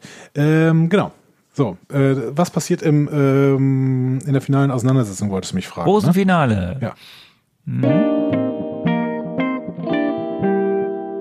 Im großen Finale findet Peter Jason Quill seinen Vater und merkt, dass sein Vater der böse Antagonist ist, der im Prinzip ganz viele Probleme im Universum verursacht hat. Und dabei trifft er auch wieder auf Gamora und ihre Schwester, die auf anderen Wegen wiederum auf dieselbe Spur gekommen sind. Und im Endeffekt treffen sie sich an derselben Stelle wieder und müssen dann einen finalen Kampf gegen Peter Jason Quills Vater, das Lichtwesen und seine Schergen, unter anderem den Space Octopus, kämpfen. Eventuell hat dieses Lichtwesen ja auch noch versucht, seinen Samen überall in dieser äh, Welt zu verteilen und dementsprechend gibt es noch viele Kinder des Lichtwesens. Diesen letzten Part habe ich äh, zugegebenerweise ein bisschen äh, danach gesagt, aber ich wollte ihn unbedingt nur mit rein ähm, schneiden in meine Antwort hier. Weil das war schon ziemlich brillant. Ist, yeah. Ah, du warst schon nah dran. Und, also, äh, und hier, nah dran. dass Aber Gamora und ähm, äh, Gamora und ihre Schwester quasi auch wieder dazukommen und vorher auf eine andere Art und Weise erfahren hatten, was eigentlich Phase ist. Auch das habe ich ja richtig gesehen. Aber äh, gut, das ist natürlich auch tatsächlich diese Empire Strikes Back Formel, ne? dass am Ende quasi die Zusammenführung kommt mit verschiedenen Informationen, die im Endeffekt genau dasselbe äh, aussagen. Und das ist ähm, ganz spannend äh, und gut gemacht, finde ich. Ähm, Vorhin hast du gesagt, es ist nicht gut gemacht. Nee, ich finde, der zweite Teil ist nicht so gut gemacht. Äh, ich, äh, also diese Trennung. Aber im zweiten Teil passiert das ja, dass, dass Nebula und, und, und äh, ähm, Gamora sich prügeln und bei, nachdem sie sich geprügelt haben, feststellen, oh, da sind ja alle Kinder, die Ego hatte, sind da tot. Mhm. Ja, äh, also was ich halt vor allen Dingen meinte, ist, dass der Teil äh, Ravagers ähm, Ravagers und Rocket äh, sehr, sehr abgegrenzt ist von allem anderen. Aber das hatte ich ja auch eben klar gemacht. Deswegen kommen wir jetzt mal zum äh, finalen ähm, Teil. Die Zusammenführung. Den darfst du mal wieder schildern. So, du darfst jetzt mal hier wieder was, also ne, mittlerweile. Ich mache das, glaube ich, immer da. zu kurz, aber ich kann es äh, gerne weiter, weiter. Ich kann es gerne. Ja, aber jetzt möchte ich mal, dass du gleich mal dem, dem dem des, das schenkst, was es verdient, dieses Finale. Ja, und äh, wir fangen da an, wo nachdem äh, Yondo mit einem großen Knalleffekt auf Igo gelandet ist. Ja. so. Ja. Und Igo wieder kaputt macht. und dann vorher schon kaputt geschossen worden ja. ja. Und dann, äh, weil man ja weiß, dass im Kern die Weisheit liegt. Ein also riesiges da ist ja Gehirn. irgendwie der Kern des, der Kern des Gedankens ist da im Kern. Ähm, und dass dann Peter entscheidet, wir fliegen jetzt mal mit allem Mann in den Kern. So. Und gleichzeitig oben Cracklin sieht, er bekommt Besuch. Und jetzt bist du dran. The Grande Finale beginnt. Ja, nochmal, ich glaube, ich würde es dir wieder zu langsam erzählen, aber im Endeffekt versuchen äh, Rocket, Peter, Jason Quill und Groot den Planeten in die Luft zu jagen. Groot schafft es im Endeffekt auch durch die Bombe, die Rocket baut aus den Batterien, die ja wiederum den Sovereign geklaut haben. Diese eben genannten Sovereigns kommen gerade im Orbit an. Ähm, das sieht, glaube ich, Cracklin zuerst, wenn ich, das, wenn ich mich richtig erinnere. Genau, ja. Ähm, und Er versucht noch zu warnen. Genau. Und darum kümmern sich dann aber ähm, Yondu und Nebula. Ähm, ja. Und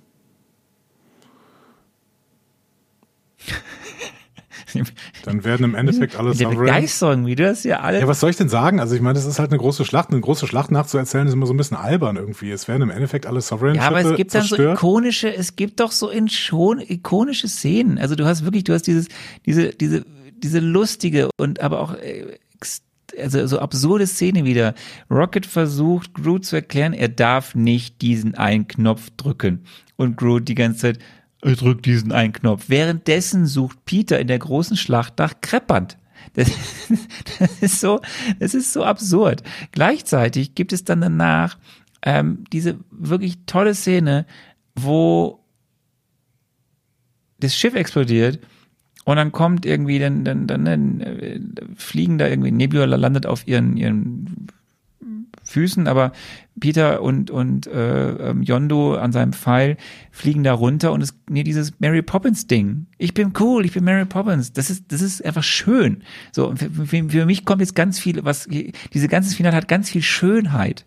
Schönheit, weil jetzt zum Beispiel auch gleich kommt diese Szene, wo sie dann, im Endeffekt kommt ja eine Reminiszenz zu den Avengers. Ne? Du hast diese Szene, wo sie da alle dann stehen, irgendwie auf diesem Boden und es wird dann wieder gebrochen, weil Mantis von einem Stein getroffen wird, die ja vorher irgendwie Ego in Schach hält. Aber diese, wie sich ja so um sie rumdreht und du hast dann diese, die, die, die Guardians, die im Endeffekt die neuen Avengers sind, die da irgendwie so stehen. Es wird so ikonisiert so. Und dann geht's ja richtig zur Sache. Ne? Dann, ähm, ähm, jetzt kämpfen wieder alle gegen alle. Also sie versuchen ja irgendwie, Nebula versucht, nicht alle gegen alle, Nebula versucht, äh, ähm, ähm, Gamora zu retten, die irgendwie als Ego jetzt wieder wach ist, weil ja Mantis ausgenockt wurde, irgendwie in die Tiefe fällt. Ähm, Yondu und ähm, ähm, äh, Peter und Rocket versuchen Ego in Schach zu halten, was nur so semi funktioniert und Drax rettet Mantis und äh, so das Hast du dann auch gedacht, du bist jetzt quasi fast, du bist fast am Ende, du bist fast am Ende. Hättest du dann gedacht, dass Peter äh, zur Musik wieder anfängt zu tanzen und dadurch seine Kraft zieht? Ich habe das nämlich gedacht. Als es da ganz kurz diesen Moment gab, ne, er war schon lichtdurchströmt quasi, er war schon wieder ähm, voll der Energie äh, seines Vaters und im, im Endeffekt habe ich dann gedacht, okay, und jetzt hört er die Musik und dadurch wird es, äh, wird er wieder tanzen und äh, im Endeffekt löst er mit dem Tanz dann alle Probleme.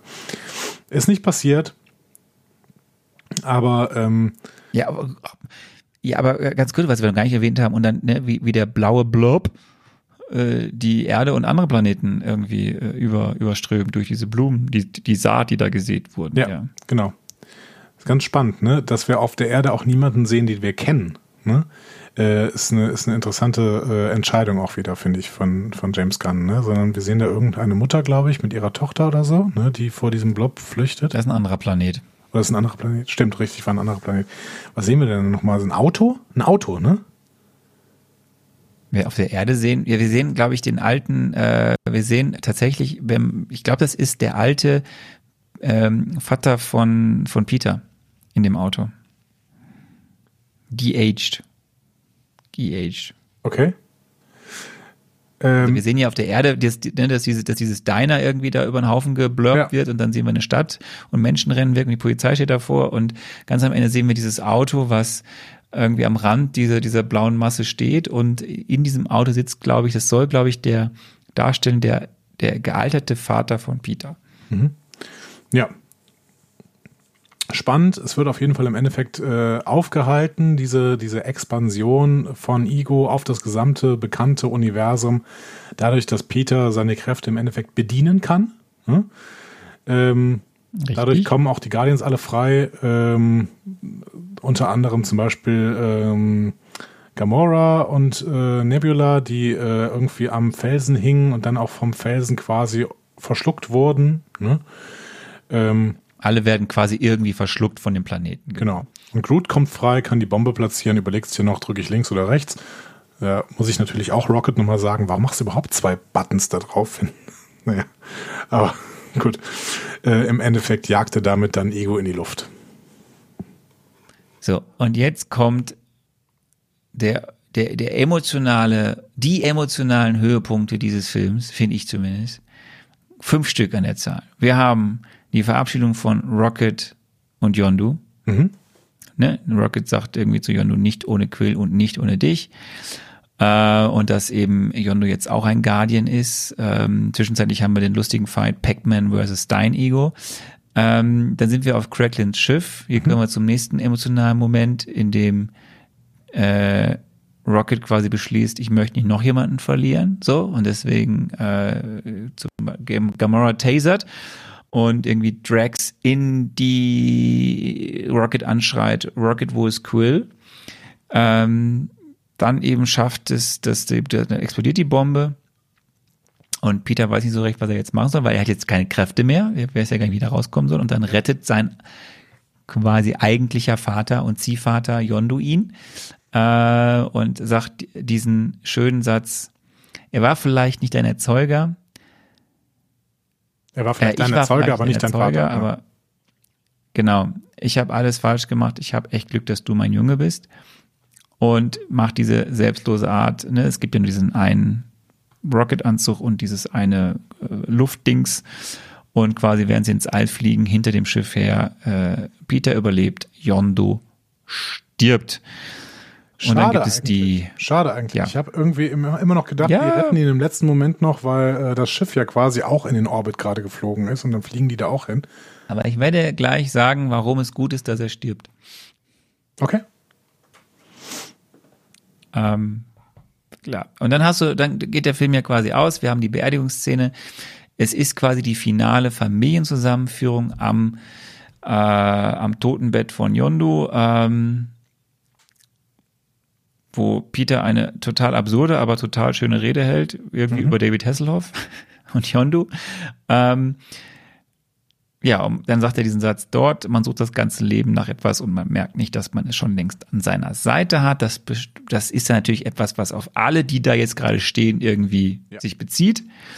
Ähm, ist ja, wie gesagt, der große Familienmoment.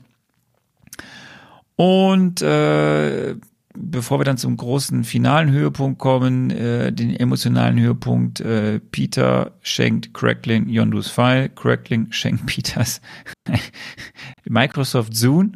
So, das ist der MP3-Player, den alle auf der Welt nutzen. Ähm, ja, und dann hast du natürlich äh, den Moment, wo Father and Son loslegt, äh, der Titel, und ähm, es ist dann doch eine große Ravager-Bestattung alle kommen sie, um Yondu zu ehren. Und wir sehen die Guardians-Familie beisammen. Wir sehen ein knallbuntes, oh Gott, Farbenfeuerwerk. Und mhm. wir sehen vor allem Sylvester Stallone, Michael Rosenbaum, Michelle Yeoh. Michael Rosenbaum ähm, äh, habe ich ja geliebt in der äh, jungen Superman-Serie Smallville, ne, als Lex Luthor. Ja, ja, ja. Äh, ich habe ihn hier tatsächlich nicht erkannt als, äh, als dieses komische Kristallwesen. Ja, ja muss man wissen. Äh, Michelle Yeoh spricht man den Rames aus? Ring? Michelle Yeoh hast du erkannt. Da spielt sie eigentlich schon die Rolle, die sie dann später in Discovery spielt mit ihrem schwarzen Anzug. Ähm, Kommt die nochmal vor? Äh, wir, wo? In, äh, Im MCU? Ja, da müssen wir, werde ich dir gleich erzählen. Wir sehen äh, den, den Rames, Ring Rames als Char, mhm. als ein als einen Ravager und wir sehen später noch, oder wir hören zumindest später noch eine berühmte Popkünstlerin. Ähm, dazu aber später mehr im den Post-Credit oder Credit-Szenen. So, mhm. also wir haben eine große Ravager-Bestattung und die Guardians haben sich alle wieder lieb und ähm, ich war den Tränen nahe. Jedes ähm, Mal, wenn ich diesen Film schaue. ja, es war das, äh, also das Ende gerade war natürlich schön. Ich, ähm, ich mag Yusuf Islam oder Cat Stevens oder wie du auch immer, immer nennen möchtest. Ne? Ich mag Father and Son als Lied immer schon. Ähm, Guardians geht mit seinem Motiv natürlich überhaupt nicht subtil um, ne? dass es um diese Vater- und Sohn-Beziehung gibt. Ne? Also äh, zwischen Peter und Ego, zwischen Peter und Yondo, zwischen Groot und Rocket, zwischen Gamora, Nebula und Thanos irgendwo, auch wenn er selbst nicht auftritt. Ähm, Peter und sein Vater werfen Bälle, also Das ist natürlich, Ja, Subtilität ist was anderes. Und am Ende dieser subtilen Behandlung steht dann tatsächlich auch noch Father and Son äh, als, als Höhepunktlied. Aber es hat, es hat funktioniert. Es äh, war, war sehr, sehr schön. Und dieser Film möchte ja auch nicht subtil sein. Das ist, das ist, äh, das ist gut, wie sie es machen. So. Ähm, ja, hat mir, hat mir auch gut gefallen. Also die Tränen hatte ich nicht in den Augen, aber ähm, mir hat es auch gut gefallen, ja.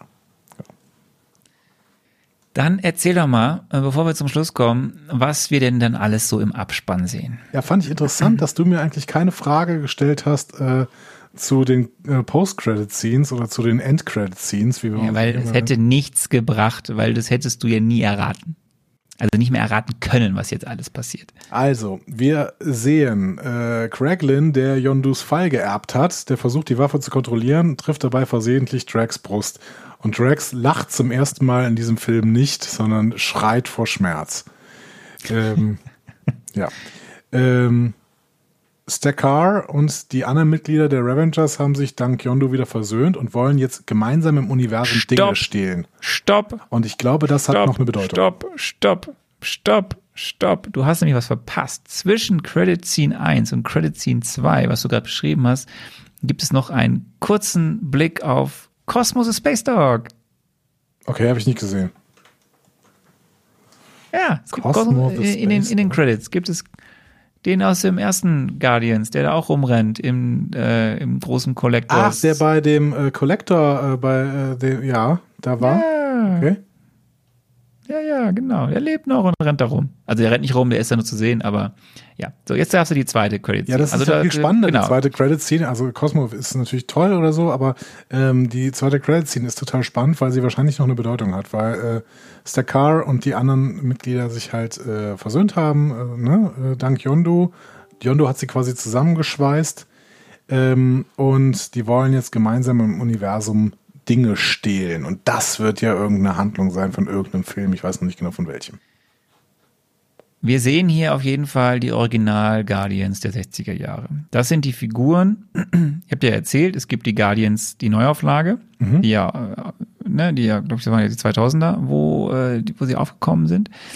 Ähm, 2008, glaube ich. Und es gab aber schon mal die Guardians viel früher in dem Marvel Comic Kosmos und das war in den 60er Jahren. Und die haben mittlerweile, glaube ich, den Titel Guardians 3000.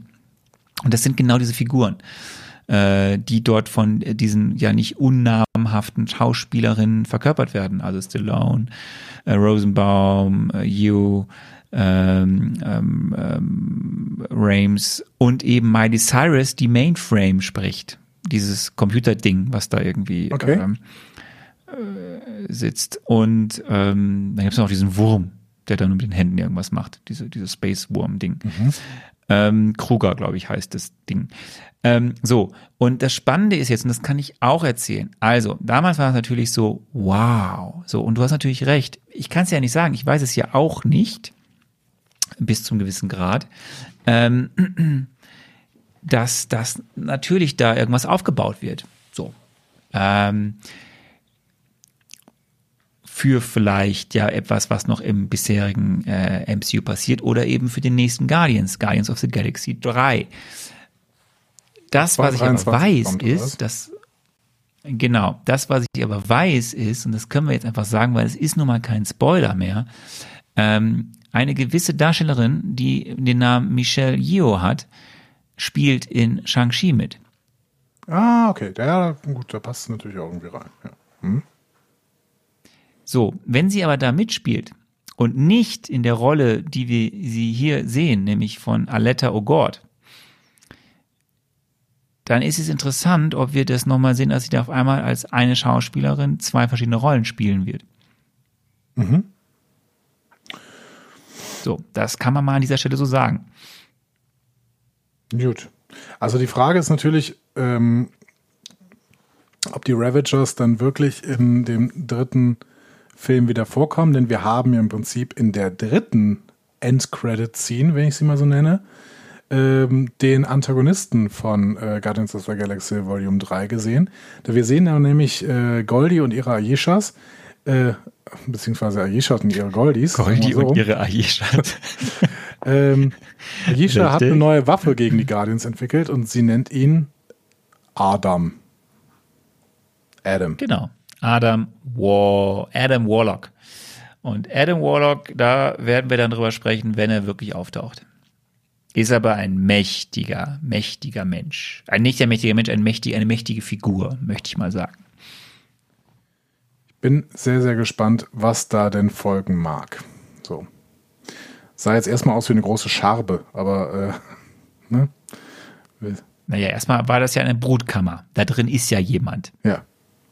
Aber die Brutkammer sah aus wie eine Scharbe, wie in Man in Black 1. Ja. Ähm, ist ja auch ein Marvel-Film, oder? So. Ähm, ja. Groot hat jetzt seine Kleinkindphase hinter sich gela äh, gebracht, gelassen. Oh, du hast schon wieder was verpasst. Was habe ich denn jetzt verpasst? In der dann darauffolgenden Credits-Darstellung tanzen ja unsere Figuren äh, in so Bubbeln. Ja. In einer dieser, ich habe dir, ich habe dir vorher extra gesagt, ich habe so eine Nachricht geschrieben, du sollst aufpassen. In einer dieser äh, Blasen tanzt ein gewisser Jeff Goldblum. Ah, okay. Nee, habe ich. Ja. Und er tanzt dort in der Rolle, die wir auch zu einem späteren Zeitpunkt noch in diesem Jahr 2017 sehen werden. Okay. Jeff Goldblum spielt sich nicht selbst. Das ist schade.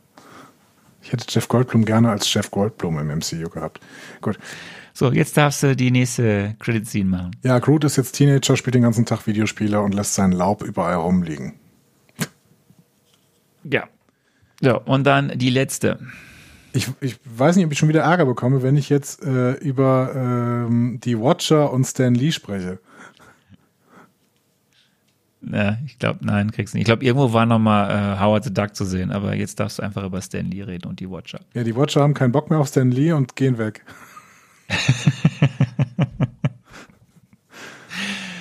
Richtig, ja gut. Ähm, du, ich würde sagen, ich mache gleich bei der Bewertung wieder Rolle im MCU und Bewertung zusammen, aber Ja. du fängst mal an mit dem, was du eigentlich gesagt hast, was er für, ein- für ein Film ist, wie du den bewertest. Ähm, du hattest mich gefragt, ob er besser oder schlechter ist als Guardians of the Galaxy 1. Ich habe folgendes gesagt. Glaube, dass Guardians of the Galaxy Volume 2 ein besserer Film ist als Guardians of the Galaxy Volume 1, weil dieser Film einen besseren und nachvollziehbaren Antagonisten als Ronan hat.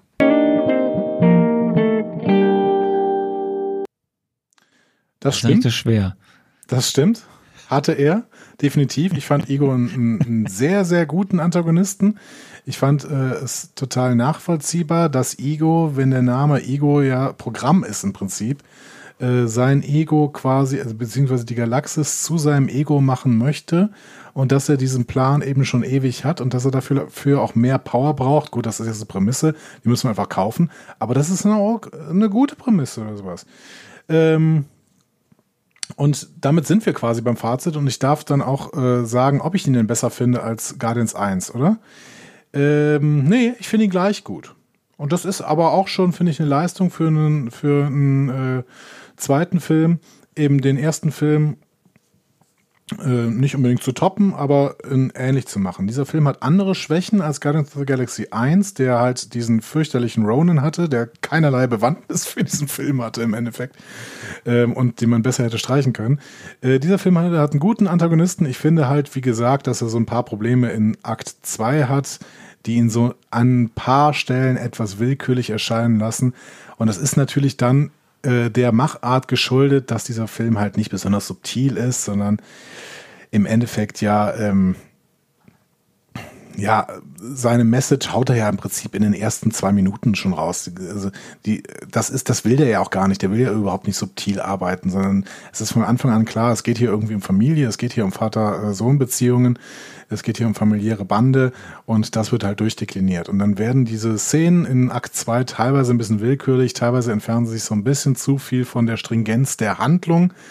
Ähm, und der Film gefällt sich dann darin, seinen Stil durchzuziehen, sehr, sehr witzig zu sein ähm, und äh, genau diese Stärken zu nutzen, die den Originalfilm auch zum Funktionieren gemacht, also äh, Funktionieren gebracht haben, also diese Nostalgie, die den ersten Film so charmant gemacht hat, ne? also dass diese Sovereigns halt ihre, ihre Kriege nach äh, Videocard-Spielart führen und bis hin zu den Soundeffekten, ja, ne, und dass Peter sich wiederholt zu Pac-Man erklärt und einmal sogar als Pac-Man quasi eine große Schlacht führt. Und ähm, ja, im Prinzip ist das ja nach den ersten zwei Minuten klar. Im Eröffnungstitel steht da Missouri 1980. So, und damit ist klar, wir reden hier wieder über die 80er, wir feiern die 80er wieder ab und das macht der Film die gesamten, äh, das macht der Film den gesamten Film über, die gesamte Handlung über. Und daran gefällt er sich und dann ist es auch nicht mehr so ganz wichtig, ob jede Szene wirklich zur eigentlichen Handlung beiträgt. Für mich, mich hat das im zweiten Akt so ein bisschen gestört. Dieser Film ist aber trotzdem ein ähm, guter Film, äh, dem ich auch hier ähm, tja ich glaube eine 2 gebe. Ich schwanke zwischen 2 plus und 2, aber ich glaube, es ist eine 2. Okay, es klingt immer dann zwischendurch, wenn du so die Filme dann beschreibst, viel schlimmer alles. Okay. Ähm, nee, ich, äh, ja, das, das, Entschuldigung, wenn ich das noch kurz sagen darf, das wirkt immer so, ne? Wenn man Kritik an einem Film übt, das ist ja auch äh, immer das große Problem in Podcasts, ne? Kritik fühlt sich dann äh, ganz, ganz oft so an, als würde man versuchen, den Film zu zerreißen. Das ist aber überhaupt nicht so. Ich finde, man darf auch an etwas, was man liebt, äh, Kritik üben. Ne? Das ist quasi das Konzept dieses anderen Podcasts, den ich mache, ne? Äh, ich liebe alles, was mit Star Trek zu tun hat, aber trotzdem kann ich das kritisieren an allen möglichen Stellen. Und damit, damit heißt aber nicht, dass ich das irgendwie zerreiße. Ich finde, es war bis jetzt relativ wenig da im MCU, was man komplett zerreißen muss. Es gab einzelne Elemente in Filmen, ne? Ronan oder äh, ganz viel von, ähm, von äh, Hulk zum Beispiel oder sowas und ähm, ganz viel auch in äh, Iron Man 2, wenn ich mich daran erinnere. So. Aber das sind halt Elemente, die man in den Filmen zerreißen muss. Man muss ja nicht den gesamten Film zerreißen. Gut, bei Hulk war man nah dran, ehrlich gesagt. Aber ähm, in diesem Film hier gibt es auch wenig Einzelelemente, die ich zerreißen soll. Es sind nur ein paar Prozent, die bei mir halt nicht so richtig gut funktioniert haben und die liegen vor allen Dingen in Akt 2. Ich äh, steige kurz mal ein mit der Rolle im MCU. Ähm, da gibt es gar nicht so viel zu erzählen, denn was der Film ja vor allem macht, ist den, den Kosmos erweitern, noch mehr neue Kulturen zeigen, neue Welten zeigen, neue Dinge zeigen, die da passieren. Äh, natürlich bereitet er den nächsten Guardians irgendwie auch vor. Das haben wir jetzt gerade am Ende bei den Post-Credit-Scenes ja gesagt, aber, oder bei den Credit-Scenes gesagt. Aber viel wichtiger ist, das, was diesen Film ausmacht für das MCU, ist, dass wir tiefer in die Figuren einsteigen, dadurch ja beiläufig Dinge eben mitbekommen, über Thanos zum Beispiel, mhm. der ja noch eine Rolle spielen wird, oder eben auch mehr mit den Figuren mitfiebern. Und das wird ja etwas wichtig werden, wenn wir eben dann zu großen Showdowns eventuell kommen werden im Laufe der Zeit. Und deswegen, das ist einfach das Ding. Wir gehen, wir tauchen viel tiefer ein in die Guardians of the Galaxy, in die, was sie sind, was sie sein wollen, fiebern mit denen. Und dann komme ich einfach jetzt mal direkt zu der Bewertung. Und das ist das, was für mich diesen Film aufmacht. Ähm, dieser Film ist ein, das, was eigentlich sehr schön ist, er ist ein sehr eigenständiger Film im MCU der mhm. relativ sich wenig scheren muss um andere Dinge, die da passieren. Natürlich schafft er es trotzdem, sich einzubetten. Das werden wir dann sehen im weiteren Verlauf. Ähm, aber er ist das ja eigentlich nicht. Was diesen Film auch ausmacht, um mal von hinten das Ganze aufzurollen, ist ganz lustig, weil du es vorhin gesagt hast. Ich finde, dieser Film hier auch bei aller ähm, Emotionalität, die er auch irgendwie haben will, aber hier finde ich, im Gegensatz zu Doctor Strange, den wir das letzte Mal besprochen haben, sitzt jeder Gag und jede Auflockerung, die benötigt wird, es passt in diesen Film. So, ne, der Film äh, will nicht zu hochtrabend sein, will aber trotzdem gewisse Dinge einem vermitteln und das Ganze aber auf eine lustige Art und Weise machen und das funktioniert. Ähm, und das finde ich einfach das, das, das Faszinierende, weswegen ich diesen Film so mag, so unfassbar mag. Wir haben ja schon sehr viele MCU-Filme gesehen und wir haben auch, wir haben Ausreißer nach unten gesehen, wir haben Sachen gesehen, die sehr, sehr gut waren was ich so krass finde, ist nach wie vor, weißt du, wir, wir, wir fiebern hier mit einem Waschbären mit oder mit einem Baum. Zwei CGI, kompletten CGI-Animationen, ja. Und ich finde halt, bei aller, wie du es sagst, auf die, ne, auf die zwölf, vielleicht auch Plattheit, es ist am Ende, und das schafft dieser Film, der, der einen bisher am meisten emotional bewegt. So, vor allem, der schafft das, dass ich über den ersten Film, auch natürlich jetzt viel mehr im zweiten Film, diese Figur des Yondu und am Ende wirklich traurig bin, dass Yondu jetzt nicht mehr da ist. Aber das, das schafft er ja, weil er einfach es schafft, diese Figur so gut auszuzeichnen und ihr so eine Tiefe zu geben und das Ganze einzubetten, das Ganze und eben darüber hinaus. Er schafft es, dass ich mich mit all diesen Charakteren, dieser wilden Truppe, dieser absurden Truppe, selbst einem Drax, irgendwie diesen, diesen Figuren mich mit den Mitfieber und mitleide oder mitfreue mich und am Ende halt mich freue, dass diese Familie zusammengeführt wird. Was, wie gesagt, und das kann ich schon mal so sagen, nochmal sehr, sehr, sehr, sehr wichtig ist, weil nur so funktioniert vieles, was jetzt in den nächsten Filmen noch passieren wird, auch mit den Guardians. Und das ist toll. Das ist, finde ich, großartig. Und das ist auch das, wo ich es toll finde, dass der Film ein anderes Pacing hat oder ein anderes Tempo hat als der erste Film, dass er eben sich die Zeit lässt, ähm, wo manche eben sagen, wo du ja auch sagst, hier und da Längen oder äh, funktioniert nicht alles. Ich habe es vorhin schon argumentiert. Ich finde, es ist alles ausgerichtet auf die Charaktere, alles, was in diesem Film passiert, dient eigentlich dazu, vielleicht nicht stringent eine Handlung zu erzählen, die am Ende kulminiert in diesem großen Finale, sondern die dazu dient, unsere Charaktere, sei es Gamora oder und Nebula, sei es ähm, äh, eben Peter, sei es vor allem Rocket, Groot, Yondu, Cracklin, Drax, denen eine Charakterisierung, eine Tiefe zu geben, die Beziehungen zueinander zu klären, intensiver zu machen. Und ich genieße das. Ich genieße jede Szene in diesem Film. Es macht mir unglaublich Spaß. Ähm, ich finde das auch toll, dass man da einfach so teilweise sich nicht, nicht ein Deut drum schert über, ich habe echt lange nicht überlegt, wo mache ich eigentlich die Abgrenzungen, Teil 1, Teil 2, Teil 3, weil das ist in diesem Film gar nicht so klar. Einfach weil er auf gewisse dramaturgische Standards, die eigentlich Hollywood-Filme haben, die lässt er halt außen vor. Er, er macht das ein bisschen anders. Manche finden das störend, manche sagen, es ist mehr meandernd. Mir gefällt das sehr, weil es sich komplett fokussiert eben eigentlich auf die Figuren, Beziehungen zueinander und das Ganze dadurch auch wunderbar funktioniert, was in diesem Finale passiert. Ähm, ich finde, es ist ein super Film. Mir gefällt er sehr gut. Ich schwanke zwischen einer 1 minus und einer 2 plus. Ich finde ihn besser als Teil 1, deswegen gebe ich eine 1 minus. Okay.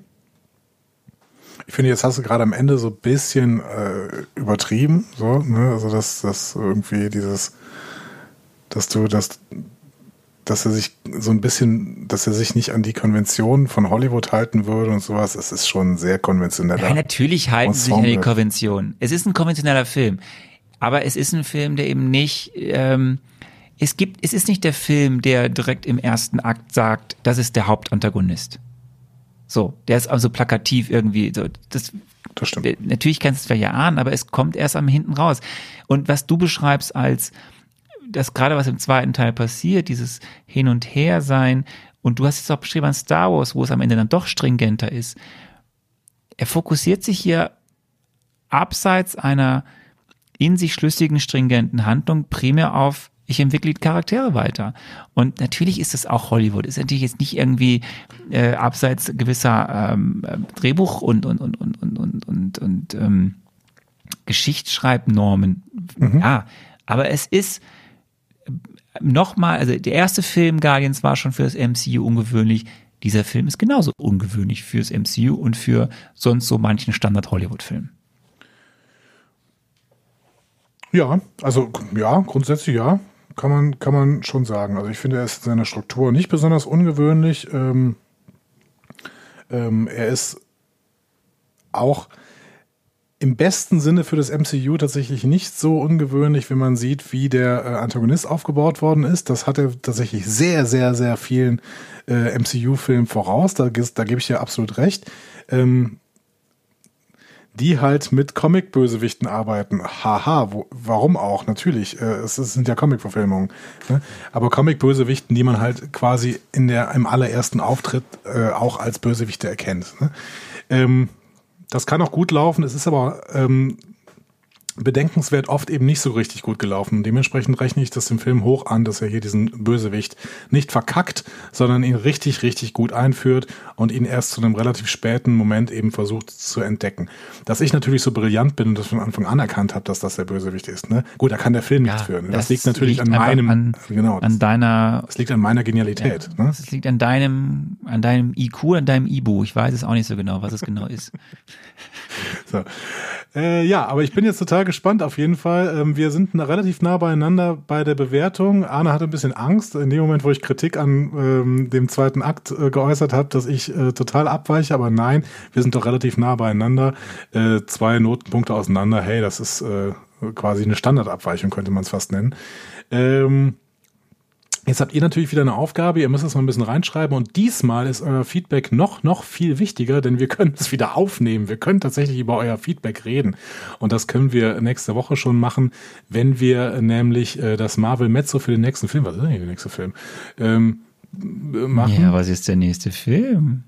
Muss ich mal was gucken hier in meiner, in meiner großen, in meiner großen Liste, die große Liste, die alles beschreiben will. ähm, ist Tor? Tor, ne? Tor, Days of Future Du hattest, du hattest echt eine 50, du hattest echt eine, du hattest echt, Days of, du hattest echt eine 50-50 Chance und du hast sie verkackt. Was ist es denn? Spider-Man? Ja. Okay, ich wusste nicht, wusste nicht genau, ob äh, Spider-Man Homecoming schon zum MCU gehört. Aber du hast es mir, glaube ich, auch irgendwann mal gesagt. Das ist schon, das ist so ein Mischfilm, ne? Ich, Sony. ich, ich werde mich jetzt schon, ich werde mich jetzt schon, ich muss jetzt Wusa.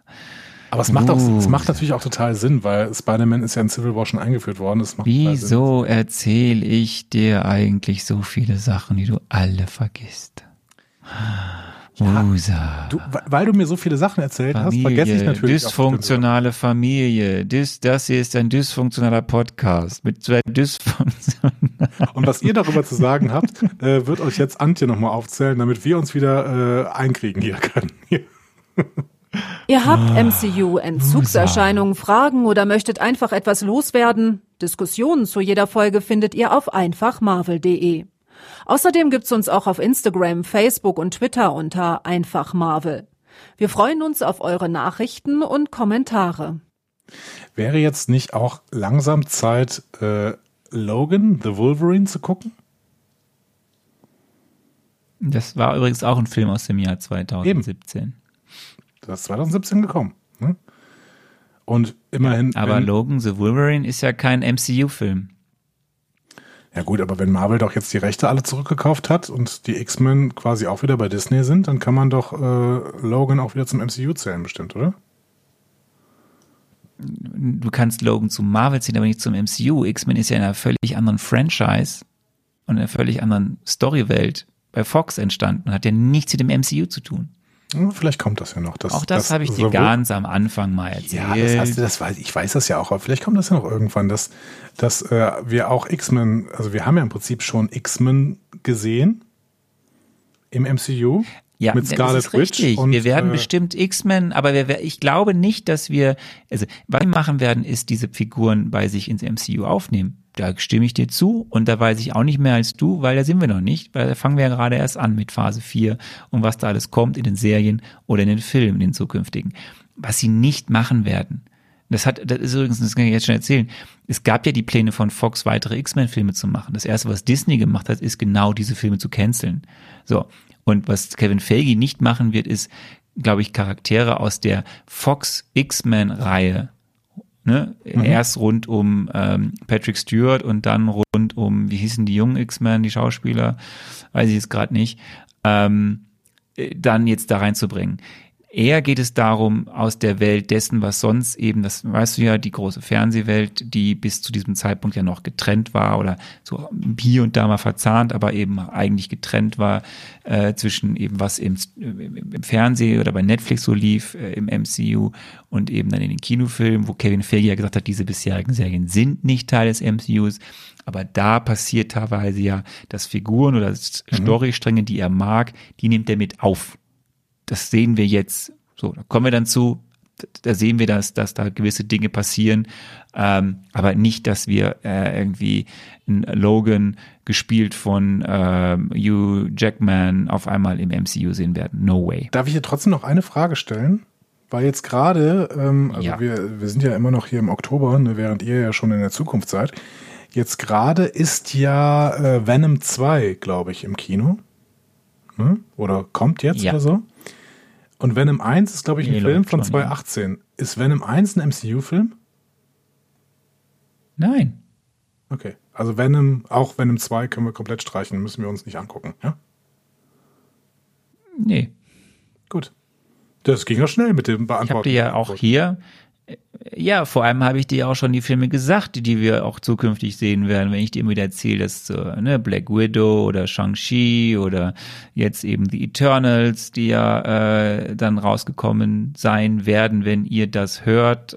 Oh Gott, ist das kompliziert. Oder eben Ende des Jahres der dritte Spider-Man. So, ähm, Also darf ich kurz nein, durchgehen? Venom gehört nicht dazu. Wir Venom, werden, wir werden demnächst an, uns angucken. Spider-Man Homecoming, Thor Ragnarök, Black Panther, Avengers Infinity War, Ant-Man and the Wasp,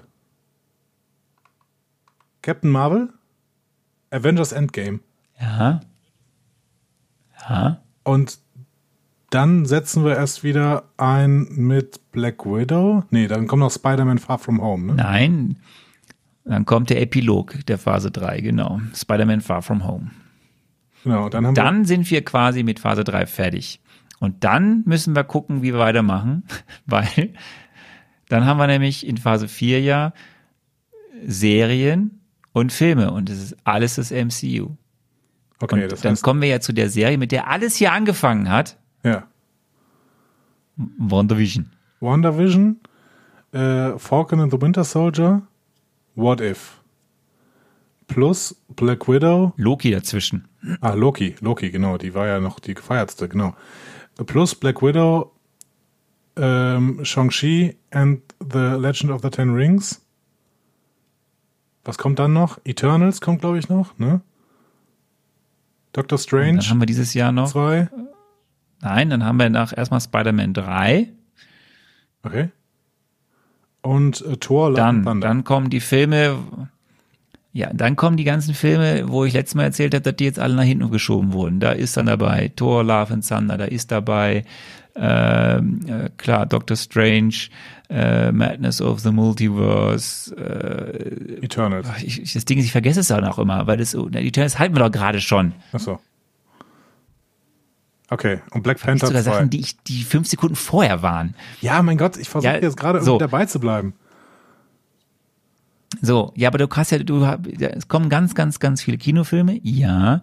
Ähm, ähm, du hast dann ja irgendwann auch den, den, den, den nächsten äh, Guardians, Guardians 3, du hast den nächsten Ant-Man and the Wasp, Quantumania oder so, glaube ich, heißt der.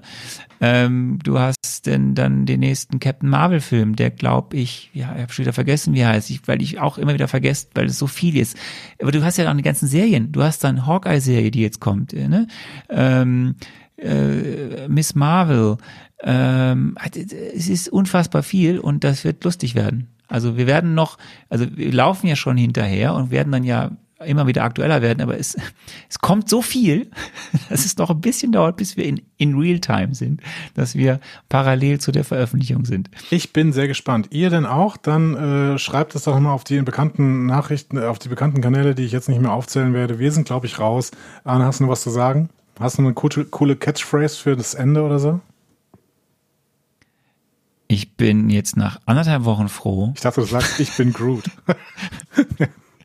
dass wir, dass wir jetzt erstmal, dass ich jetzt eine Pause habe. So. Und dann sehen wir uns an. Wir sehen uns dann erst in drei Wochen oder vier Wochen wieder. Crazy. ne? Ich Crazy. mache jetzt Urlaub. Ich weiß nicht, ob ich von dir Urlaub mache. Schönen Urlaub. Bring mir was Schönes mit. Und, äh, Ja, und wir sehen uns äh, am in einer Woche. 17. Genau. also wir hören uns in einer Woche wieder. Ihr hört uns wieder, aber wir, ach, es ist zu kompliziert in diesen Tempus, verschiedenen Tempusformen hier das zu, zu beschreiben. Ja, musste. Also, ja. Ich bin Groot. Macht's gut. Macht's Bis gut. dann. Tschüss.